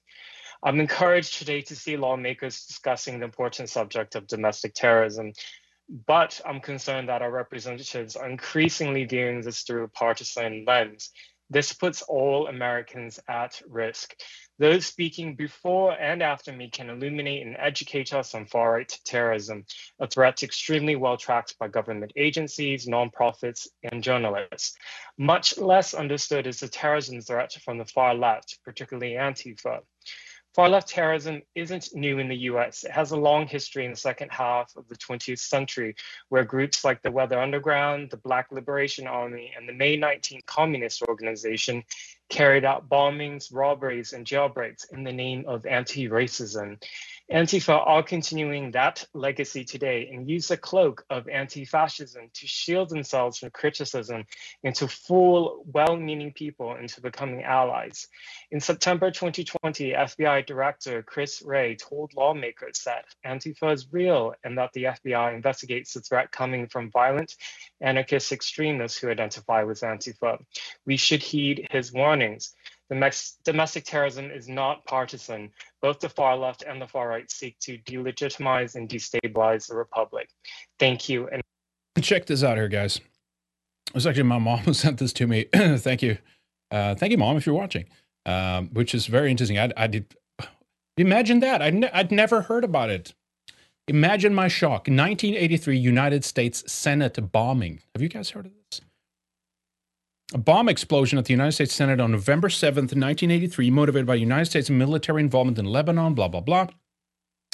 Uh, six members of the radical left wing resistance conspiracy were arrested in May 1988 and charged with the bombing as well as related bombings at Fort McNair and the Washington Navy Yard, which occurred on April 25th, 1983 and 1984. Uh, so it was a, a communist uh, organization here that was doing this. Resistance conspiracy of the May 19th Communist Organization, right? Uh, totally, totally fine. Ne- I've never heard of this. Never heard of this. Uh, and okay, sure, it's a couple of years ago. But so what? You hear about in these hearings, you hear about like lynchings still that happened like 200 years ago. And they're brought up as evidence of why America is a white supremacist country and shit like that. This is just a, a couple of decades ago, you know, uh, three, almost three. Uh, but yeah, look at the look at the the, the damage here, right? The commies do this, uh, don't hear anything about it. This has not been a a, a continued like a cycle of left wing violence. And back in '83, they but again, imagine if there was right wingers doing this, right? Is it, it would have been brought up and used as evidence of a continuous threat in the U.S. and shit like that. They just look the other way. 1980 United States bombing. I mean, I I don't know. I think it's incredible uh, that they just cover for it in this way. And I look forward to your questions. Okay, he ends his testimony there. Uh, but yeah, inspired. thank you so very. And I have to look at the whole thing. This is like four or five hours, I think, or something like that. But most of them are going to be uh, left wing, uh, left leaning people. Obviously, uh, there was one portion I think. Uh, see if this if Andy is asked a little bit more here. Is it right after? Let me just see if I can find that. There's one portion where uh, Cori Bush, was the lady who's uh, who claimed she was a victim of being attacked by uh, uh, who was it again? Uh, she claimed she was attacked by um, uh, Marjorie uh, Taylor Greene, right? Because the QAnon thing and all that stuff, and it turns out it was Cori Bush doing it. Uh, but she goes off and, and like attacks the post office guy, DeJoy was appointed by Trump just because it was there's too many white people uh, that's uh, part of the board, I think, or something of the U.S. Post. We'll we'll look at that in a m- moment. It's inc- the anti-whiteness is just like an epidemic. is just out of control. State sanctioned, media sanctioned. The hatred, open hatred of white people is just like out of control right now, uh, and and it's totally fine, totally fine. Anyway, here's a little bit more of Andy. Let's see what he was asked a little bit, and then we'll move Remember, on. I went over 50 seconds. Uh, you have that opportunity, and I yield back. I yield to uh, the ranking member, Mr. Biggs. Thank you, Madam Chair. Mr. Ngo, two of the witnesses testifying today did not even mention Antifa in their written testimony, which is shocking, actually, given the amount of violence that Antifa has wrought over the past several years. Mr. Ngo, if we don't talk about Antifa, is Antifa going away?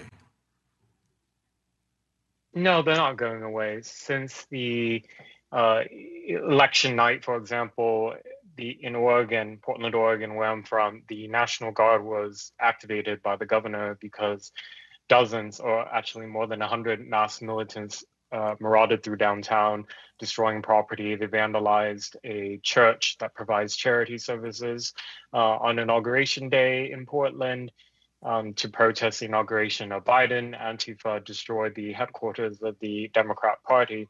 So, this perception that they only attacked um, things on the right is wrong. They attack anything that they view as American. So, that includes uh, democratic. Uh, democratic institutions, buildings that represent the rule of law, um, and uh, yeah.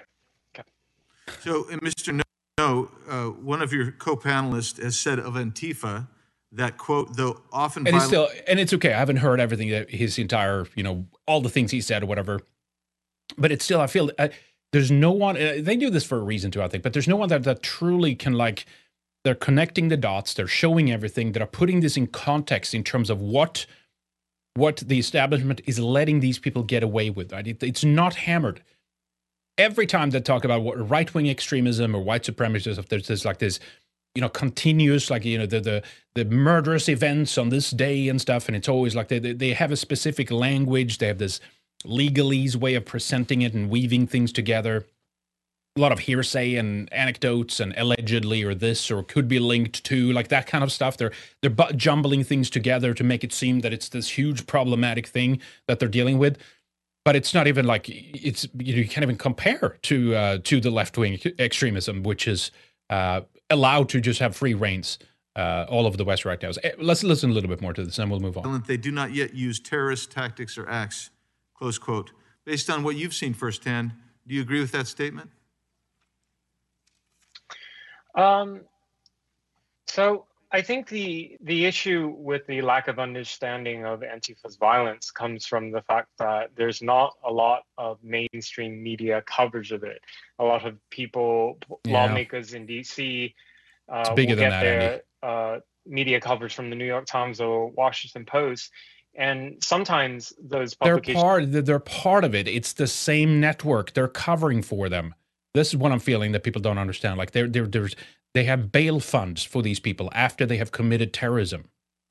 They- They're, they're, they're used as a as a force to be there to terrorize people on the ground level, on the street level, so you won't have any nationalistic conservative movements gaining momentum and ground on the on the ground level, right? To protect people, it's there as an intimidation force, uh, all these kinds of things, and it's highs to the highest levels, right?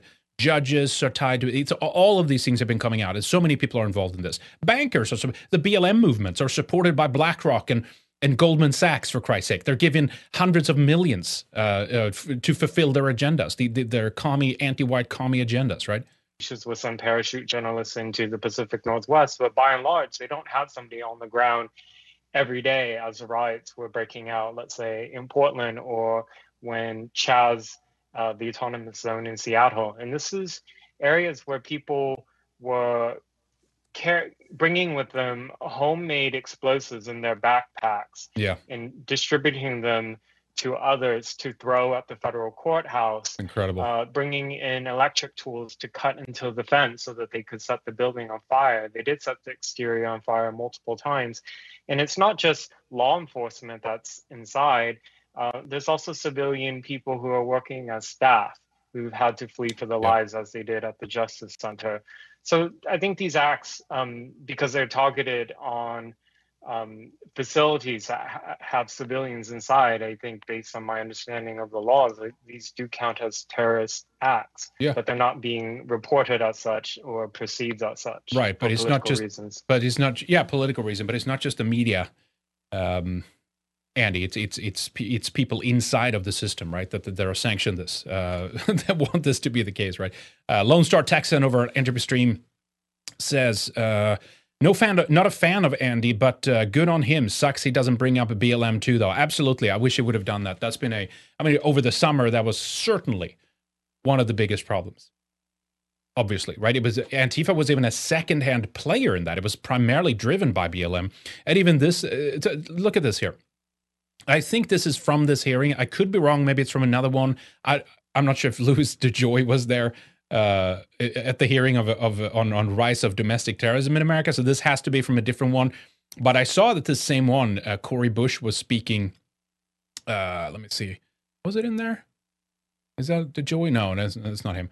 Uh, she was speaking, and listen to this here, what she's saying to the postmaster, DeJoy, and look right behind her here too. Let me let Do me you pause see right it away. as a problem that the Let me stop there. Look at right behind her there too. Black Lives Matter, right behind her, to her to her left, right. This is terrorist organization. This is an organization that have murdered people. It's vehemently anti-white. It's communistic. It want to push, you know, anti-family values. They want to disrupt the, the nuclear family. All this kind of stuff. It, it's economically they want communism. It's anti-white. It's been violent. It's, it's has murdered people but it's Marjorie Taylor Greene because she believes some wacky things that are the big problem, not these kinds of wackos, right? But listen to what she, she says here, too. Again, the anti whiteness is sanctioned, it's encouraged. Listen to this. do you see it as a problem that the board of governors of the United States Postal Service looks like a millionaire white boys club? I, I, I, what I would say is that the, uh, the, the, the, the Postal Service's not having a full board uh, is not enabling it to reach its full uh, breadth of impact, and I welcome that. And I welcome that. Okay. All right. All right. He's not going to solve any issues anytime soon, that guy. not, not that I have any, I never had any. He was appointed by Trump, that guy, DeJoy. Uh, so obviously, just like, what are you even talking about? Like, why are you attacking white people? What's wrong with that? It's basically there can't be any. If there's too many white people, that's now a sin. It's a cardinal sin. Uh, God, it's just it's just so fucking frustrating because it's like it just never ends with these people. Just total like black power, like every day, black power. Uh, fuck Whitey, and, and, it's like, oh my God, there's such uh, such wonderful people, such saints. They're working for uh, for racial and social justice.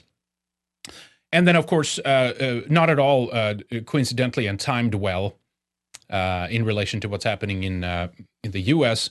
Uh, the uh, full-on commie uh, G- General uh, Secretary General Antonio Guterres, who headed up Socialist International, uh, and before that he headed up the Socialist Party in Portugal, who now heads up the United Nations, came out and said that white supremacy is a uh, transnational threat. Yeah. United Nations Secretary General Antonio Guterres warned on Monday that white supremacy and neo Nazi movements are becoming a transnational threat and have exploited the coronavirus pandemic to boost their support. Wait a minute. So basically, if you talk about the coronavirus, if you talk about the the, the pandemic, the scam, uh, like they're doing now on MSNBC, they, they just call you openly like you're a white supremacist. If you question the coronavirus, you're a white supremacist. That that's that's the correlation now. That's all it takes.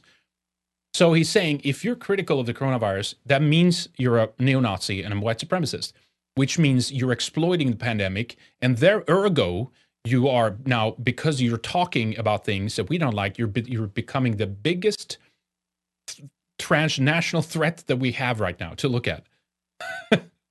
it's just, it's amazing. Let's listen here.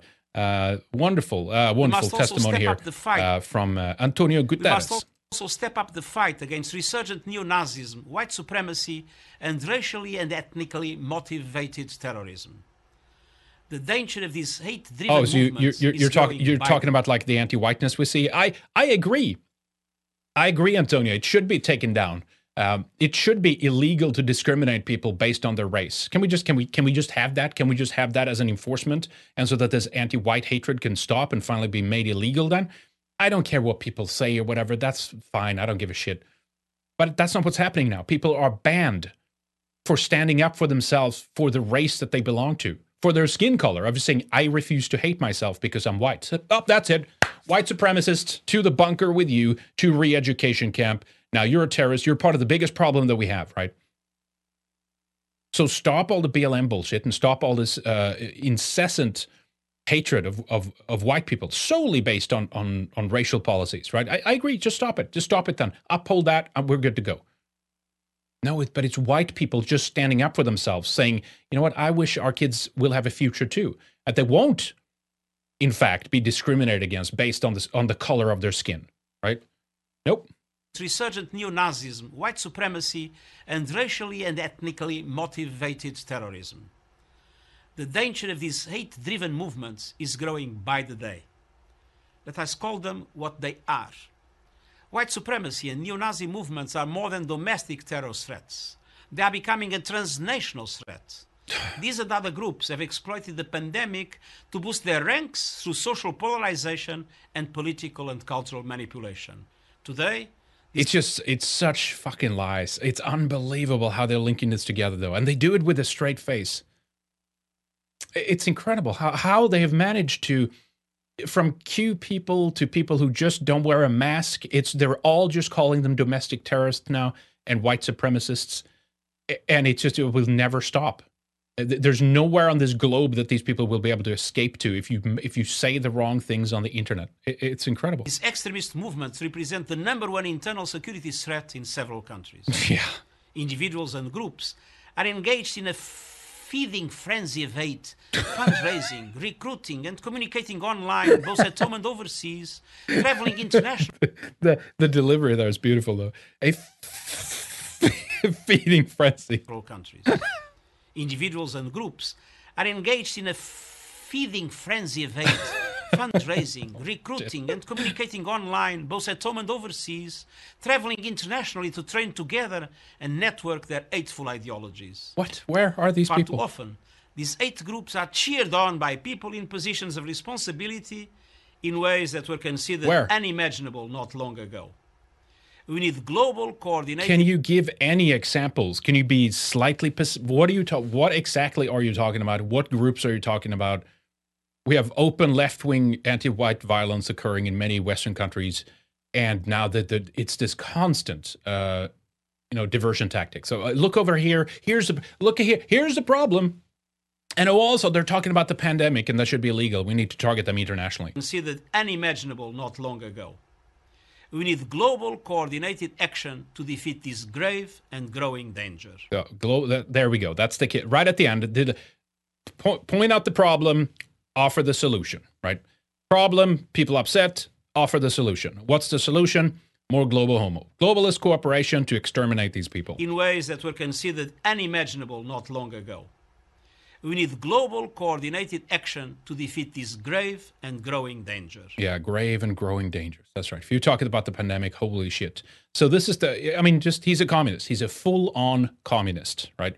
He's heading up the United Nations. If you don't know about this guy, look at him up. Just, just uh, search him up on the internet and look at his history and all this stuff, right? Uh, this is what they're worrying about. And also, oh, at the same time, I actually forgot this. Let me let me play this clip here.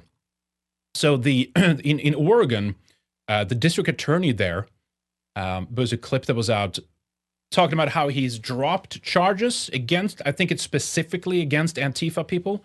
I thought we could take a look at that. I should have played that right after Andy Ngo, but this is a good time to do it too. To juxtapose that it's like you have actual people committing actual crime, actually being hateful, actually engaging in terrorism. Nothing is being done. You have people that engage in distribution of information, offering different viewpoints and organizing to make to ensure that this insane system doesn't just like turn on them in, in, in violence. They're the terrorists. They need to be exterminated. They need to be, de- need to be de- dealt with by like transnational organizations that target and go after these people. Anyway, here's uh, what the uh, district attorney in Oregon said regarding, uh, I think specifically Antifa. Uh, listen to this here.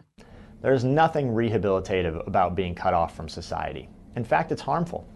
Research consistently shows that ties Mike Schmidt is his name, by the way. to family and community are protective factors in terms of decreasing the likelihood of future criminal conduct. And there's even research that specifically suggests that voting reduces recidivism.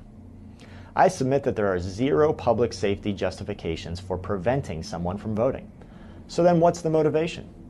We could and should discuss racist motivations and systems that were set up with the purpose to subjugate and oppress.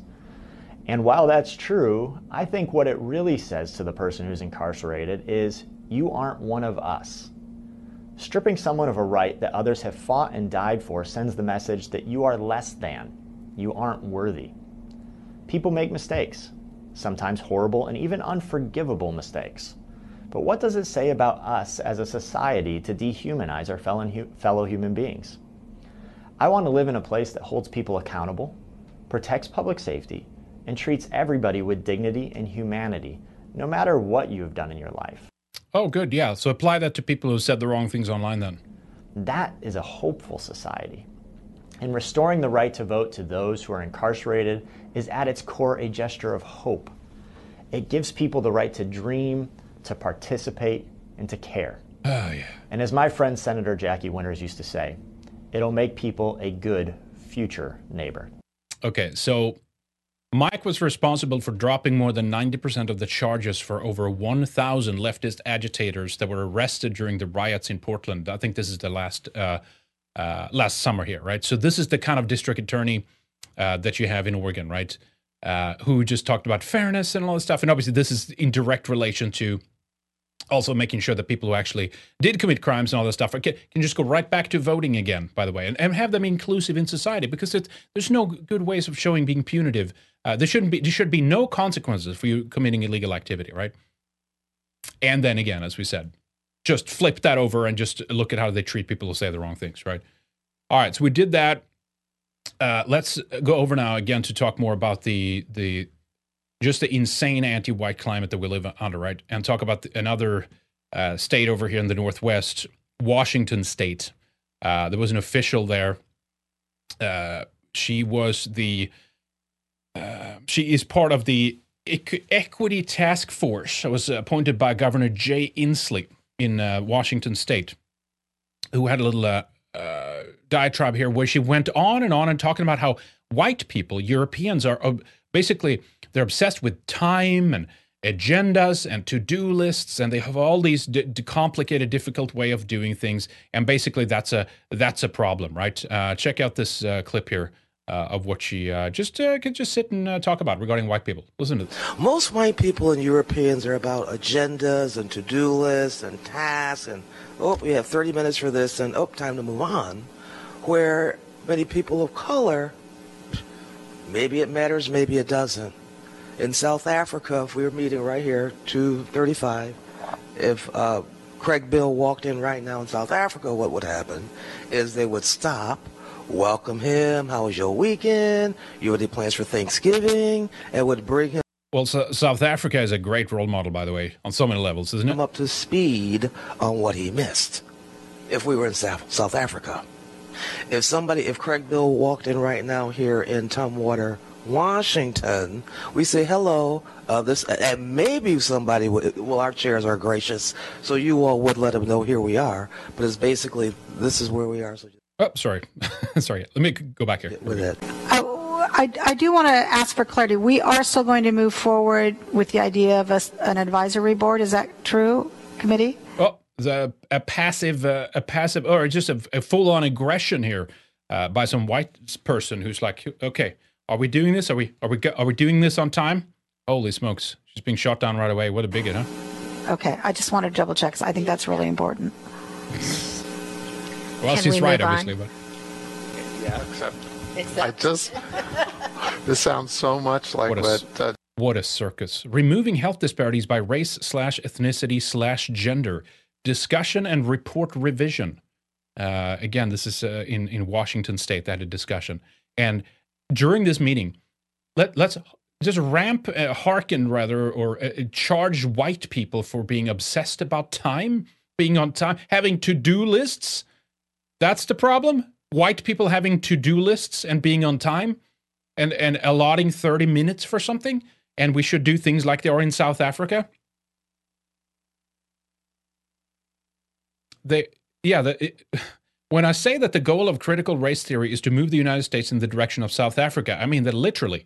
It's an aspirational goal. Here's a re- receipt from Inslee's Equity Task Force in Washington last year, um, talking about how we should do what we should do what they do in South Africa. Dr. Johnson was talking about just a minute ago about through this work the Office of Equity should model practices in decolonizing boards and other government structures by identifying and dismantling culture-bound rules and decorum, time requirement, education, and what we call expertise.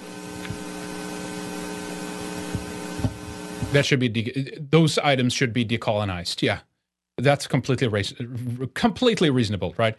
Uh, plain physics over on Entropy Stream says, "Great to hear that South Africa celebrates Thanksgiving. Do they? I didn't know that they that they did. Um, fascinating. I, I didn't know." South Africa, all the people that are trying to uh, leave from there, go back to European countries, they can't and shit like that. It, it's a horrible situation. We've talked about them many times. Although it's it's uh, good that they do uh, Thanksgiving, I guess. Thank you, Plain Physics. I appreciate that. Chaz Roberto says, uh, I'm in Minneapolis, and right after Biden secured the election, blacks have been stealing cars at gunpoint or at Minneapolis, and they haven't uh, been and they haven't stopped since. You can even see it live on YouTube, on live on Patrol. The benefits of diversity never ends. I've not, I've not even seen that. I'm sure it's happening. Obviously, ever since George Floyd, that's that's been happening, right? I'm not surprised, but yeah, the the diversification continues. It's a wonderful thing. Uh, absolutely, it's going to be wonderful for white people here in the future. Now, this reminds me of going back to. Uh, thank you, by the way, uh, Chaz. I appreciate that, Chaz Roberto. Uh, going back to this um, this one that we reported on back in it was last summer really when this came out. There was a National Museum of African American History and Culture. Uh, were targeting certain things, whiteness, right? Remember, certain things were basically the, these people are these uh, aspects, rather these properties, are bad because they come from white white culture. Uh, rugged individualism. The individual is the primary unit. Self reliance, independence, and autonomy highly valued plus rewarded. These are all these are bad things that they lift here uh, li- yeah, lift out here. Individuals assume to be in control of their environment. You get what you deserve. Yeah, you, you have any kind of control, accountability, or responsibility. That's bad. Family structure. This is ba- aspects of white culture in the United States. This, this is bad again.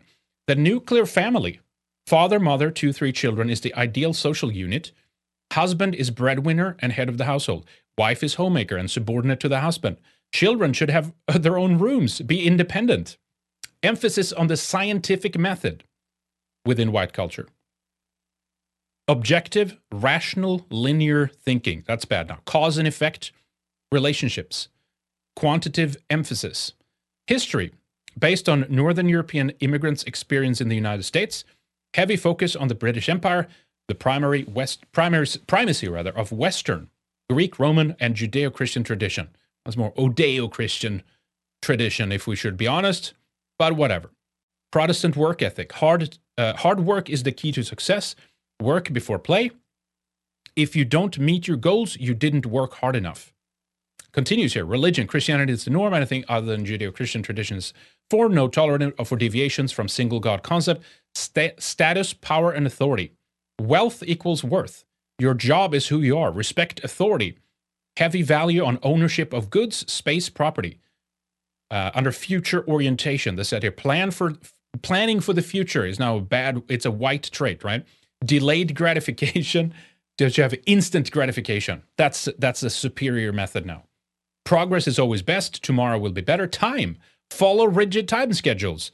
Time viewed as a commodity. That's why I went back to this here because this woman here is a direct out result of the kind of stuff that was released by the uh, was again the the uh, National Museum of African American History and Culture last year.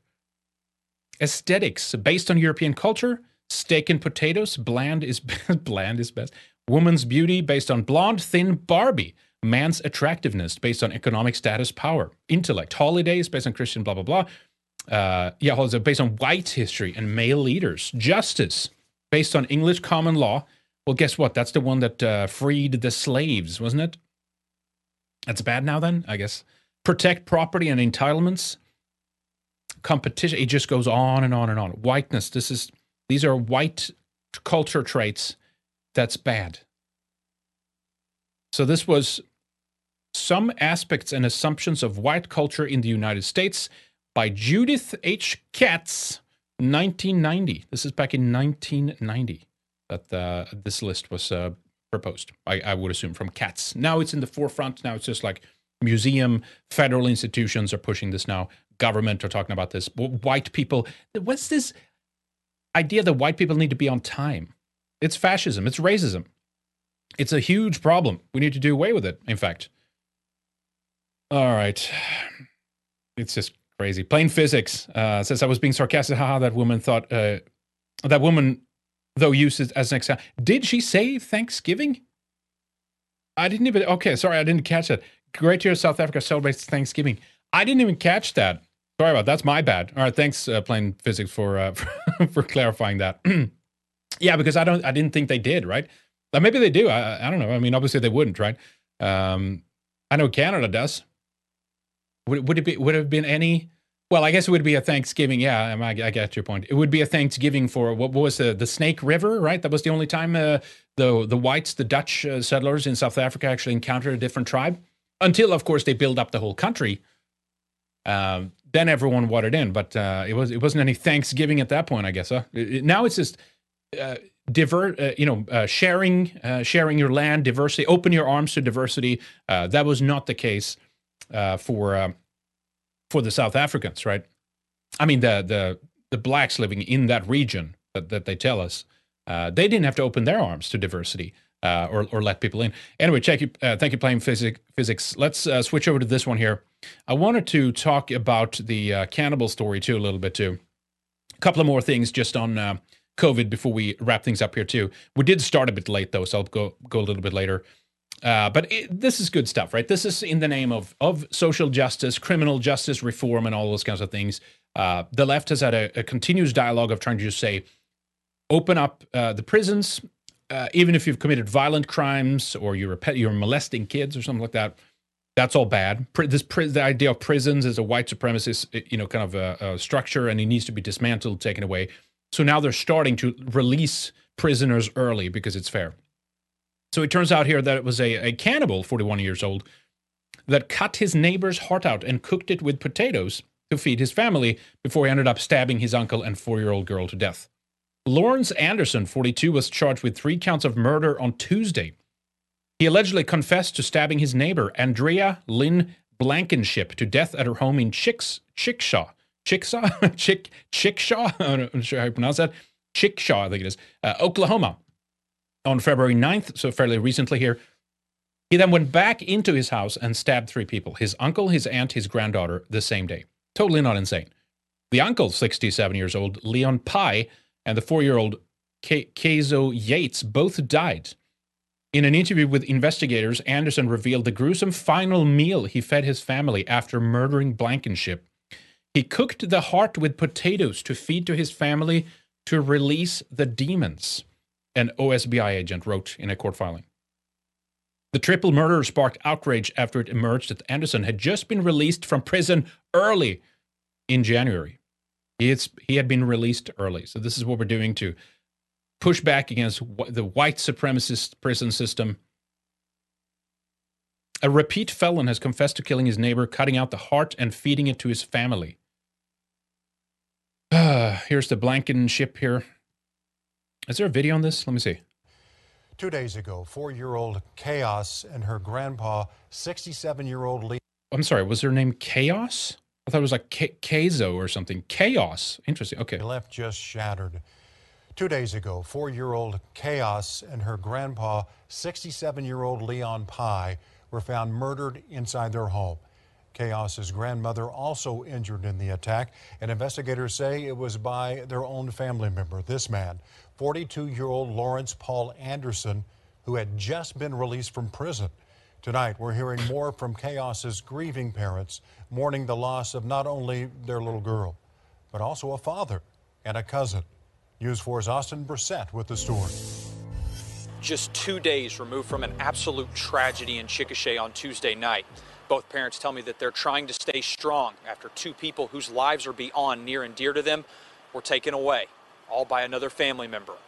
Tell your kids you love them, do everything with them that you possibly can, because you never know but they might be taken away from you. Two Chickasha parents left in shambles just two days after a brutal stabbing in this Chickasha home. Both their four year old daughter, Kaeos, and her 67 year old grandfather, Leon Pye, murdered. For me right now, it's just like random bursts of, you know, sorrow, like complete sadness that I know sleep. overtakes you. My little soul is broken. My baby. We're both empty. Kaeos's dad, Taranzo Pye, and mom, Tasha Yates, saying they dropped her off at Taranzo's parents' home to run errands. Later that night, investigators say 42 year old Lawrence Anderson, Taranzo's cousin, attacked the family with a knife. You ruined everything.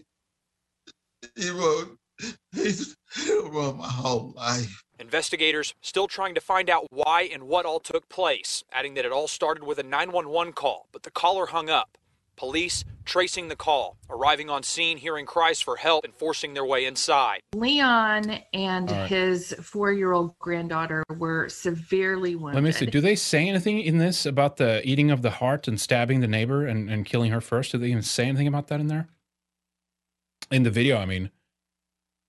Um, yeah, in an interview with investigators, Anderson revealed a gruesome final mead, meal he fed his family after murdering Blankenship. He cooked the heart with potatoes to feed to his family to release the demons. An OSBI agent. Totally not insane. Totally needs this needs to be part of the prison reform system here. Just let them all out, right? All right. Anyway, you get the idea. Holy shit! It just goes on and on with this. Ah, my god. Yeah, he asked neighbors for onions. Can I come in? can I? Can I come in? Uh, so the, the the FIGTOW movement continues, folks. FIGTOW, folks going their own way. Uh, it seems to be where things are. Uh, the trends are, are going in this direction. We'll we'll have to see, right? We have to see where um, where this go. But uh, it seems more likely that more and more folks are going to go their own way. And of course, freedom of association. I'm all for that. I really uh, think that's the best way. Uh, if you want to associate with someone, do. If you don't want to associate with others, definitely do. Uh, you know, the left have kind of now drifted into this territory where they're yet again kind of uh, proposing, you know, racial segregation. But basically, where it's going, it's not it's not like the old days that they claim that we did things where you know it was like whites here and non-whites over there. Uh, but now it's a reversal of that one, right? So white spaces can't exist. There's no, no such thing. White spaces are for everybody, but then every other race can have their unique individual spaces, right? That's where things are going. Uh, but some people go f- go further, right? They um, actually want to want to leave the country uh, altogether. Stevie Wonder tells Oprah Winfrey that he is permanently moving to Ghana to protect his grandchildren from injustice. oh, it's, it's, I mean, I res- that's I respect that, right? That that's that's a good. If it's so horrible in America, then there are countries uh, still at this point, it hasn't all been jumbled up yet. Uh, that are largely comprised of people just like white people. Don't have those countries now, though. Uh, there's no white countries left for just for us, right? But there are sub-Saharan African countries, there are Asian countries, to a certain extent, even some Latin American countries, although they're a little bit more mixed and blended because of everything that took place there.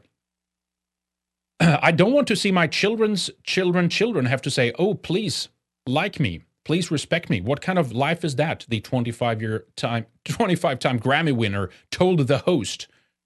Stevie Wonder is heading to West Africa for a profound reason. During a recent interview with Oprah Winfrey, uh, the Grammy Award winner 70 opened up about his future plans to live in Ghana indefinitely as part of his effort to shield his lineage of grandchildren and great grandchildren from racial injustice in the U.S. I want to see this nation smile again, he told Oprah 67. I want to see it before I leave to travel to move to Ghana because I'm going to do that. When asked if he plans to relocate permanently, the star replied, I am. Because I don't want to see my grandchildren's children children have to say, oh, please like me, blah, blah, blah. What kind of life is that? Is there, let, let me listen, is this, uh, is this the interview here? Let me see. Um, the star's decision may be influenced by a number of reasons, but it is often said that living in a majority black region give, gives black individuals a sense of safety, confidence, liberation, and pride. But, but not for whites, though, because we can't have any of those things. White pride is wrong. Black pride is right. Black liberation is right. White liberation is wrong. White confidence is wrong. Black confidence is right. White safety is wrong. Black safety is right. You get the idea. Many argue that within the US, attending HBCUs historically black colleges and universities gives American black students the same feelings. So good, have your own spaces. Now allow white people to have their spaces too. That's that's all that's all I'm asking. That's all I'm asking. Let us have our own, you can have your own. Why does why do our spaces have to be for everyone and everyone else can have their um, distinct places, right? Or spaces. Wonder, Stevie Wonder, has been considering moving to Ghana since the since early as 1994, per the Orlando Sentinel. At the time, the "I Just Called to Say I Love You" hitmaker told a Washington gathering of the of the International Association of African American Music that he'd fallen in love with the country and there's more of a sense of community there. Is that where this clip is from? So I didn't have time to listen to this beforehand. Let's see, or is it just a song? Iota. Rewriting history, just as we have for the last 400 years. Without truth, on this day. All right, I don't know what that is. It's from his Twitter. I thought it was the I thought it was the interview. Is this? Let me see here. Uh, in a recent interview, let me see if uh, if there's a video here. Okay, let's see. Uh, I promise you, if you do the right thing, I'll give you this song. I'll give it to you. You can have it because I want to see this nation smile again. Oh. And I want to see it before I leave to travel to move to Ghana. Because I'm going to do that. You're going to what, move permanently to Ghana? I am. You are? Why? Because I, I, I don't want to see my children's children's children have to say, oh, please like me. Please, please respect me. Please know that I'm important. Please value me. What kind of? well, I mean, but it's whites that are being taken down like this now. Right now, black culture is celebrated. It's every institution uh, on the planet is celebrating that. It's their own spaces, black stories, and every media outlet, the big banks are behind BLM, all this kind of stuff. It's white people that are treated like shit, like globally, right? It's whites that don't have any opportunities. They're being banned and censored. We're being blocked if we if we stand up for ourselves, right? Um, but it's great. Go go ahead, do it. But I thought uh, I I thought Stevie Wonder couldn't see uh, race and skin color. Does he see? He sees skin color. Then I would assume. I thought he was. Uh, I thought he was blind to those things. uh, but I guess not. All right, so basically, this ties into another story we'll talk about here too. Uh, regarding divorcing, uh, amicable divorce, uh, there, there are some trends that's leading in this direction. Nearly a third of Americans want to break up the United States into like minded countries. It's a poll here. Uh, half of Republicans in the South are ready to secede. Holy shit, that's great. No, it's great. I think that's the only way. I, I sincerely think that's the only way. If they want to be some multicultural country uh, or two that does, want to do their thing, okay, go ahead, do that. You know, there's many many countries now that, that, that can do that. But if the people truly could make a decision and vote for these kinds of things, I think mo- majority would have say, you know what, multiculturalism has played it out. Its its its role. It's obviously not working. It's not good. It's just creating all this uh, anger, hostility, hatred, violence, all these kinds of things. Everyone is blaming everyone else all the time for all the racism and all the all the bullshit, right? So let's just secede. Let's separate. Let's break up, and, and go back to something the way they were. These nations, they can trade, they can be friends, they can have tourism, they can go and visit, but you don't have to force people together and pry open the border to import millions of people uh, and then do like you know you know diversity uh, housing in, in in areas that are too white and stuff like that, right? Anyway, let me read a little bit from this here. Um, the divide between Americans seems to be widening in recent years, and the political schism doesn't appear to be narrowing anytime soon. The major partisan divide in the country has gotten to a point where many Americans have contempt, uh, completed a national divorce because they believe there are far too many ideological differences to bridge the line of de- uh, demarcation and I'd say racial differences too. By the way, I, I, I'm I'm sure that that's part of it. You it depends on those who are asked. Obviously, do they put ideology first and race first? If you ask Republicans, they're probably no, no, no. You can't see, can't talk about race, can't see race, right? But that might be what's informing them on the back end, possibly. I'm not sure. Uh, but that's definitely part of it. Definitely in this anti-white climate, right? An eye-opening poll find that a shocking percentage of Americans are in favor of the of the dissolution of the U.S. According to a new Bright Line Watch survey, nearly a third of Americans want to break up the United States and create smaller, like minded countries. Between January 28th and February 8th, uh, the 2,700 poll participants were asked the following Some people say the division within our country have grown so deep that we would be better off dividing into more like minded regions that would govern themselves separately. Do you support or oppose the idea that the United States divide into more than one nation? The survey found that 29%, 10% strongly, and 90% somewhat of Americans were in favor of the dissolution of the U.S. into like minded regions. There were no noticeable differences based on political party lines and geography. Surprisingly, 37% of independents were most inclined for the country to go its separate ways. Really interesting. There are more than 35% of Republicans who want to secede, followed by 21% of Democrats who wanted their own country of like minded individuals. Now, keep in mind the far left and the Democrats and stuff, they're currently uh, winning the culture war. It's their ideas that are advancing. Uh, conservative right wing policies are on the are, are, are, fleeing. They're on the back burner. They're uh, you know uh, losing ground basically, right? Maybe not long term. The, the, the trends are there for it, but as you know, right intermediate right now. And part of their ideology is also is also that they take pleasure out of making sure that people they don't like or people they hate can't do the things that they want to do, right? But part of the ideology is to control others while generally Republicans, conservatives, right wingers are just like, just let me do my thing, leave me alone. And in many cases, that doesn't work as well either, obviously, as we can see. Or there's only so far that you can retreat because eventually there's no, there's you, you lose all your ground, right? So at some point you just have to stand up for yourself and say no, and say this is ours. You, you, are not going to change this, right? Uh, but that's interesting though. It's still 21% of Democrats. It's still fairly high, I'd say because I would assume most of them would be like, nope, we're not leaving these people alone. Uh, we gotta, we gotta, we gotta screw up their shit.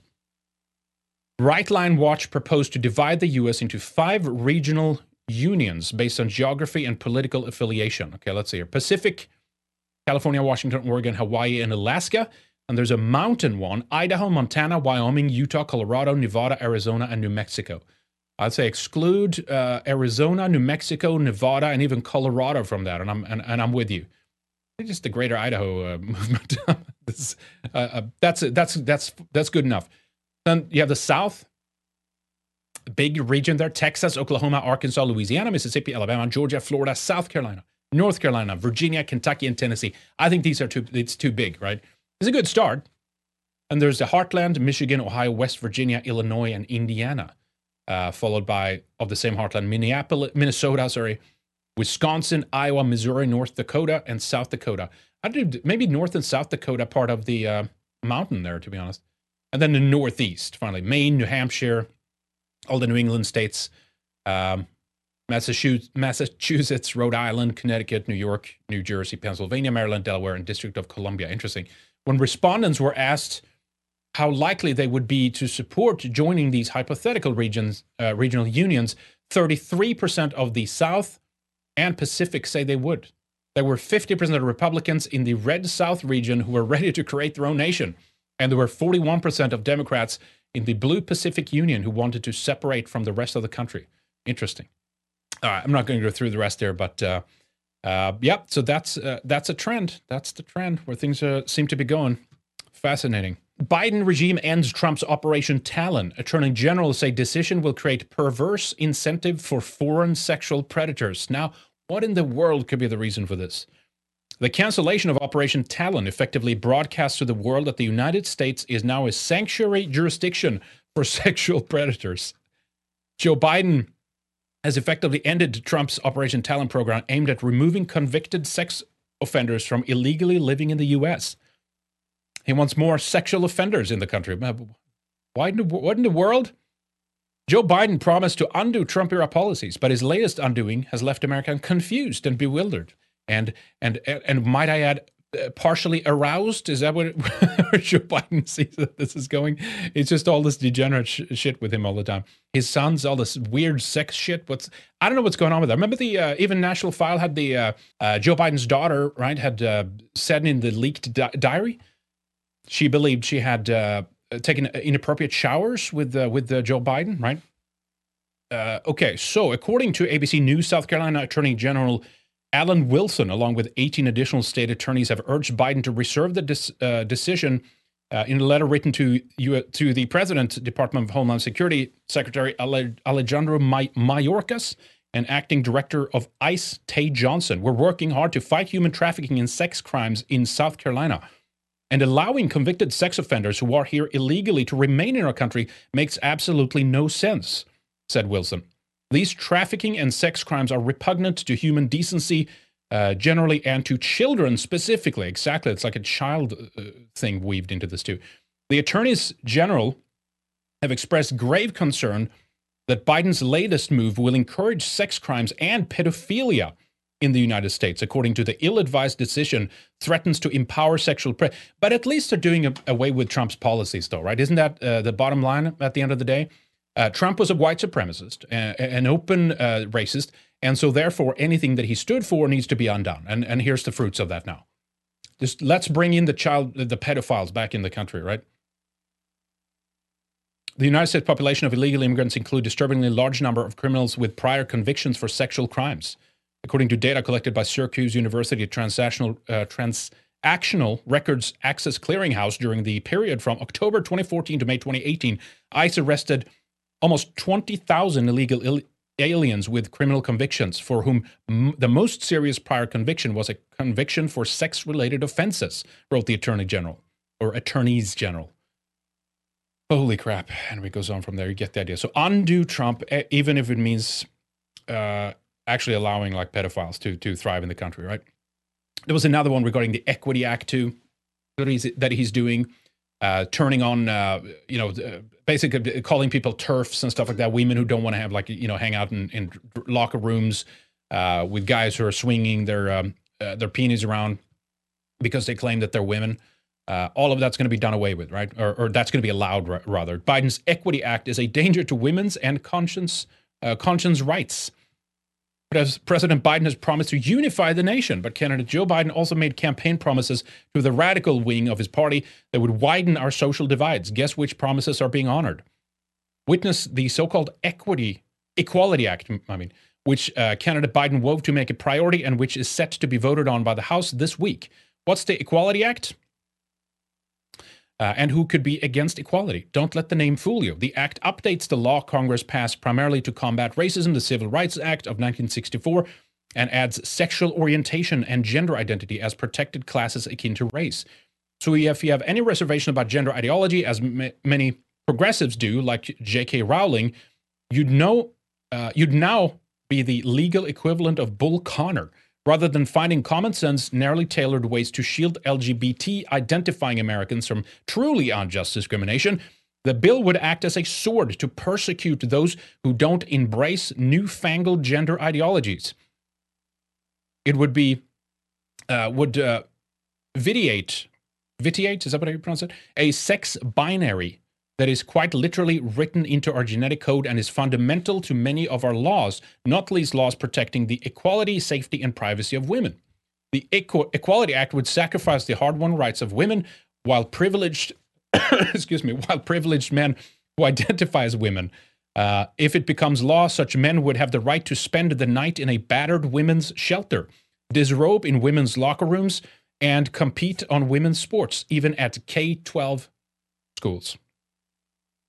Don't believe me? Here's the text. An individual shall not be denied access to a shared facility, including a restroom, a locker room, a dressing room that is in accordance with the individual's gender identity.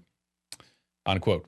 So you can keep separate facilities for men and women, but you have to redefine what men and women are. Likewise, you can reserve certain jobs only for men or women. Think TSA agents doing pat downs, but you would have to let a man who identified as a woman do strip searches on women. I'm sure that I'm sure there won't be perverts taking advantage of that. The act would also massively expand the government's regulatory reach, of, of course, right? So you don't believe in 200 genders, off to jail and re-education camp with you, right? Is that where this is going?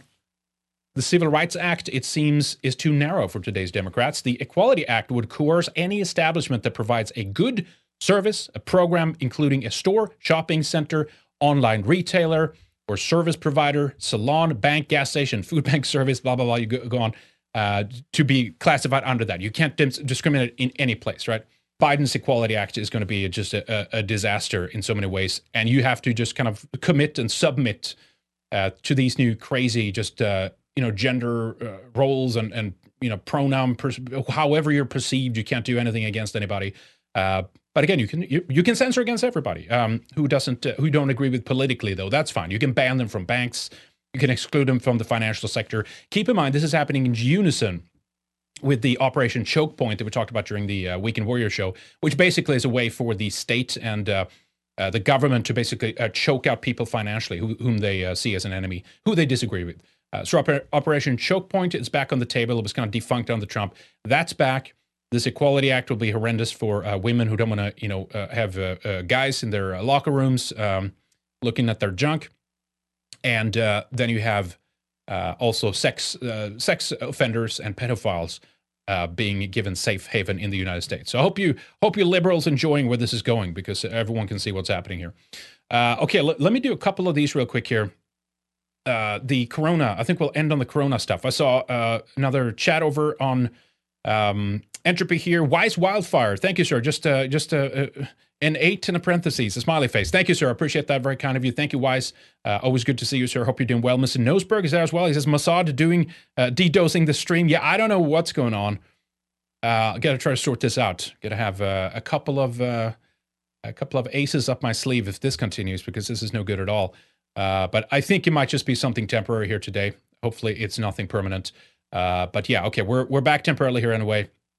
And so we'll do a couple of last one of uh, last few of these stories here. I wanted to quickly talk about the Corona thing. There was a couple of other things. We'll wait on that. Iceland is getting diversified, uh, unfortunately. Um, we had the story out of uh, uh, the uh, Pact on Migration, the Brussels behind. We have to cover that another time. Um, Time had their 100 list of the most influential people. I don't think there was a single white male on there, by the way. That's kind of interesting. Uh, but yeah, this one we talked about the the not the vaccine, but the software as it's called. Um, and if you don't know what I'm talking about, check out redicemembers.com, check out the Weekend Warrior show because in there we talk about what they're perceiving this to be. Right? It's not a vaccine; it's a software or a app or a um, uh, so, uh, yeah, so, software or a platform is the other word that they're using for it. It's a platform. Um, so so far, you have other people's lives being claimed here. Just five days after the second dose of the Pfizer COVID 19 vaccine, perfectly healthy 28 year old healthcare worker and mom of a young boy, Sarah Stickles, had what appeared to be an aneurysm and died several days later. Her family is now warning people about the vaccine. So you can't share this on Facebook. You can't talk about this. Uh, you're a conspiracy theorist if you believe that people are actually uh, being hurt uh, by the vaccine. Uh, absolute travesty, right? And no one is telling you about this. Uh, no, no one is sharing with you the ad- adverse effects. And I did want to do a correction here too. Hope the connection holds here, but I did want to make a correction. I uploaded this. Uh, it's up on BitChute and our, on our website, Odysee, a couple of no- number number of places. Uh, our channels where, where I showed the vaccine adverse event reporting system and uh, kind of a pulled out a report from that to see it, and someone very astutely pointed out in the comments over on Odysee that I did not choose deaths as the uh, specific adverse effect. So that person was right, and I didn't mean to. It was just a, a, an honest mistake. And so there's a way that you can f- find this on CDC's website, right? The VAERS reporting system, uh, the Vaccine Adverse Event Reporting System. That's what it's called. Uh, and if you go in there after all these, you know, uh, disclaimer approvals and stuff like that, you can fill this out the, uh, and request a form to give a, a you know, a date, tap the database on deaths. There's all kinds of adverse effects that happens, right? But uh, if you see what I have on screen there now, it's kind of small. Uh, let me make it a little bit bigger. Uh, group resulted by VAERS ID. Select that. Make sure you select adverse event description as well. Otherwise, there's no description associated with them. And then in this list, you ch- choose COVID 19, that's the vaccine. And then here, you can choose territory, but I choose the US and the known territories, I guess it is. And then here, this is what I forgot. Select other event characteristics. Now, I just did all events, and that was my mistake. We got something like 15,000, which, which was a bit high. But if you do select death right there, and then scroll down to the bottom, you can click send. And then the system sends back uh, the results for that, right? Uh, oh, okay. I have to agree. See, your session timed out for 30 minutes inactivity. Please click the agree button. So I have to do that as, that as well. And then you have to what? Redo it again. Let me see. That's bullshit. But yeah, a lot of disclaimers for you to be able to use this. But you can go in and use it, and you can you can spit these numbers out, and you can go through it. Let's see if we can get a result here. So anyway, that was an honest mistake. Um, do they show how many? Um, we got a result for 15,000. There's a 15,000 something adverse effects. Now, that included a wide range. Now we're getting 799 total events. So, so 799 uh, deaths. So I listed 15,000. My bad, my mistake. Should have paid more attention. Uh, doesn't matter if it's one, if you ask me. If it's one, it should be questioned, uh, and and we need to know if it's safe or not. Uh, so 800 so far in the U.S. Uh, that's like officially associated with people who have passed away in relation to the vaccine. Now, what I've heard also is that other people who do pass away a few days later, they don't associate that with the with the vaccine. In Spain, we had a story, for example, where nine people passed away, away just a couple of days after giving the vaccine. But the headline said, "Oh, there was this tragic outbreak of COVID nineteen again in the in the old you know care home, and that's the reason they died." And if I look at that, I was like, well, it's probably related to the vaccine. Or, sorry, I shouldn't say vaccine. This is how much they mind control you. The, the, the software that they're inserting into you, right? Uh, the software, they're inserting software into you to reprogram, uh, modify your DNA. Because they are using your DNA. They're not taking DNA from anywhere else. It's your DNA they're using. That's why you're GMO'd. But anyway, so th- this is all the deaths, right? Uh, so you're not allowed to talk about this. Here's I'm just scrolling down here on the list. Not allowed to talk about this. This is conspiracy think. If you have concerns about this, if you don't want to play Russian roulette and take this, inject this software into you, uh, then you're a conspiracy theorist, and you can't discuss it on platforms like Facebook or YouTube or Instagram or any in DM messages now or anything like that, right? Uh, so you should just take it and shut the hell up, right? Shut the hell up. Um, yeah, we can skip this one too. Last one I want to show is this one, the UK, and then we'll wrap up here, guys. Uh, I want to thank you for uh, staying with us today and also uh, your support and uh, making sure that uh, the stream went well. I appreciate that, uh, despite despite the the disruptions. we'll do a little check and tests here and see what's going on. Hopefully, there's nothing more more recurring issue or problem with that. But check out this one here out of the UK. Now they're telling you that you're going to be allowed to finally hug again on uh, on May 17th, folks, in the UK. If you live in the UK, On May 17th, you'll you'll finally be able to hug again. Uh, Matt Hancock confirms people will be able to hug their family from May 17th because by then most the most vulnerable groups will have had both of their doses of the coronavirus vaccine. And I think there's a video here too. I guess we can I guess we can look at that so we we, we can get the real uh, deal here from the government. Uh, hugging should be as soon as possible, no later than May the 17th. Is that right? Yeah. Yes, that's right, and that's the same date at which you'll be able to travel and stay overnight. Uh, that is the um, that that's in step three, uh, which is obviously five weeks after the step two changes that we were talking about a, a moment ago. Um, we know that close contact is how this disease is passed on, and so the reason for that timing is by then, all of the most vulnerable groups will have been able to have two jabs. okay, which is of course that's when the problems begin too for people, right? the second dose is where a lot of people actually, uh, if they do have any compromised immune issues or something like that, that they succumb to it in some kind of capacity, right? Uh, that's a that's a it's it's basically a problem. I think this is just evil.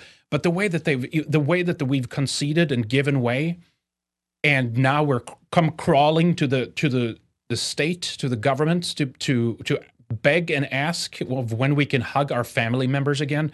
I mean, this is just so far gone. I I, I don't even know what to what to say about it. It's horrible. but let me show you this uh, the screenshot there real quick from Moderna's website regarding that, in case you didn't see the video, right?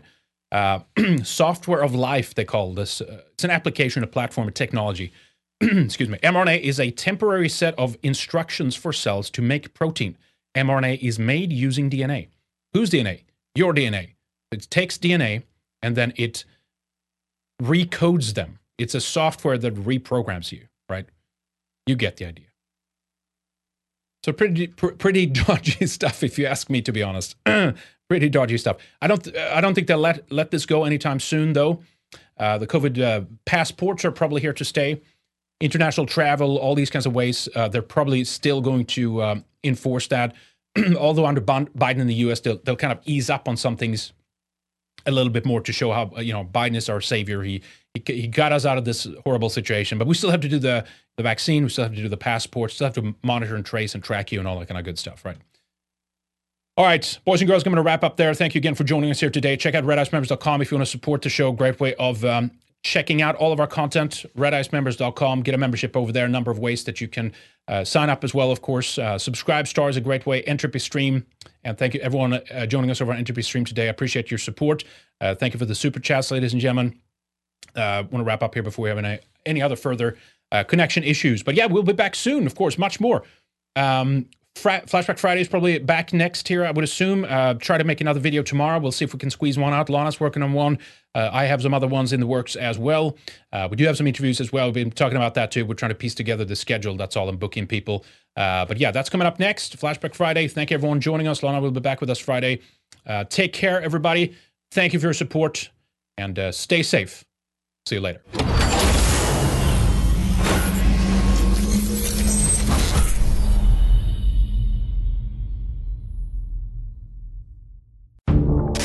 Do you love Red Ice? Want more? Get access to exclusive material by signing up for a Red Ice membership. You'll be able to watch Weekend Warrior, our flagship show, the second hour of interviews, and other special feature videos only for subscribers.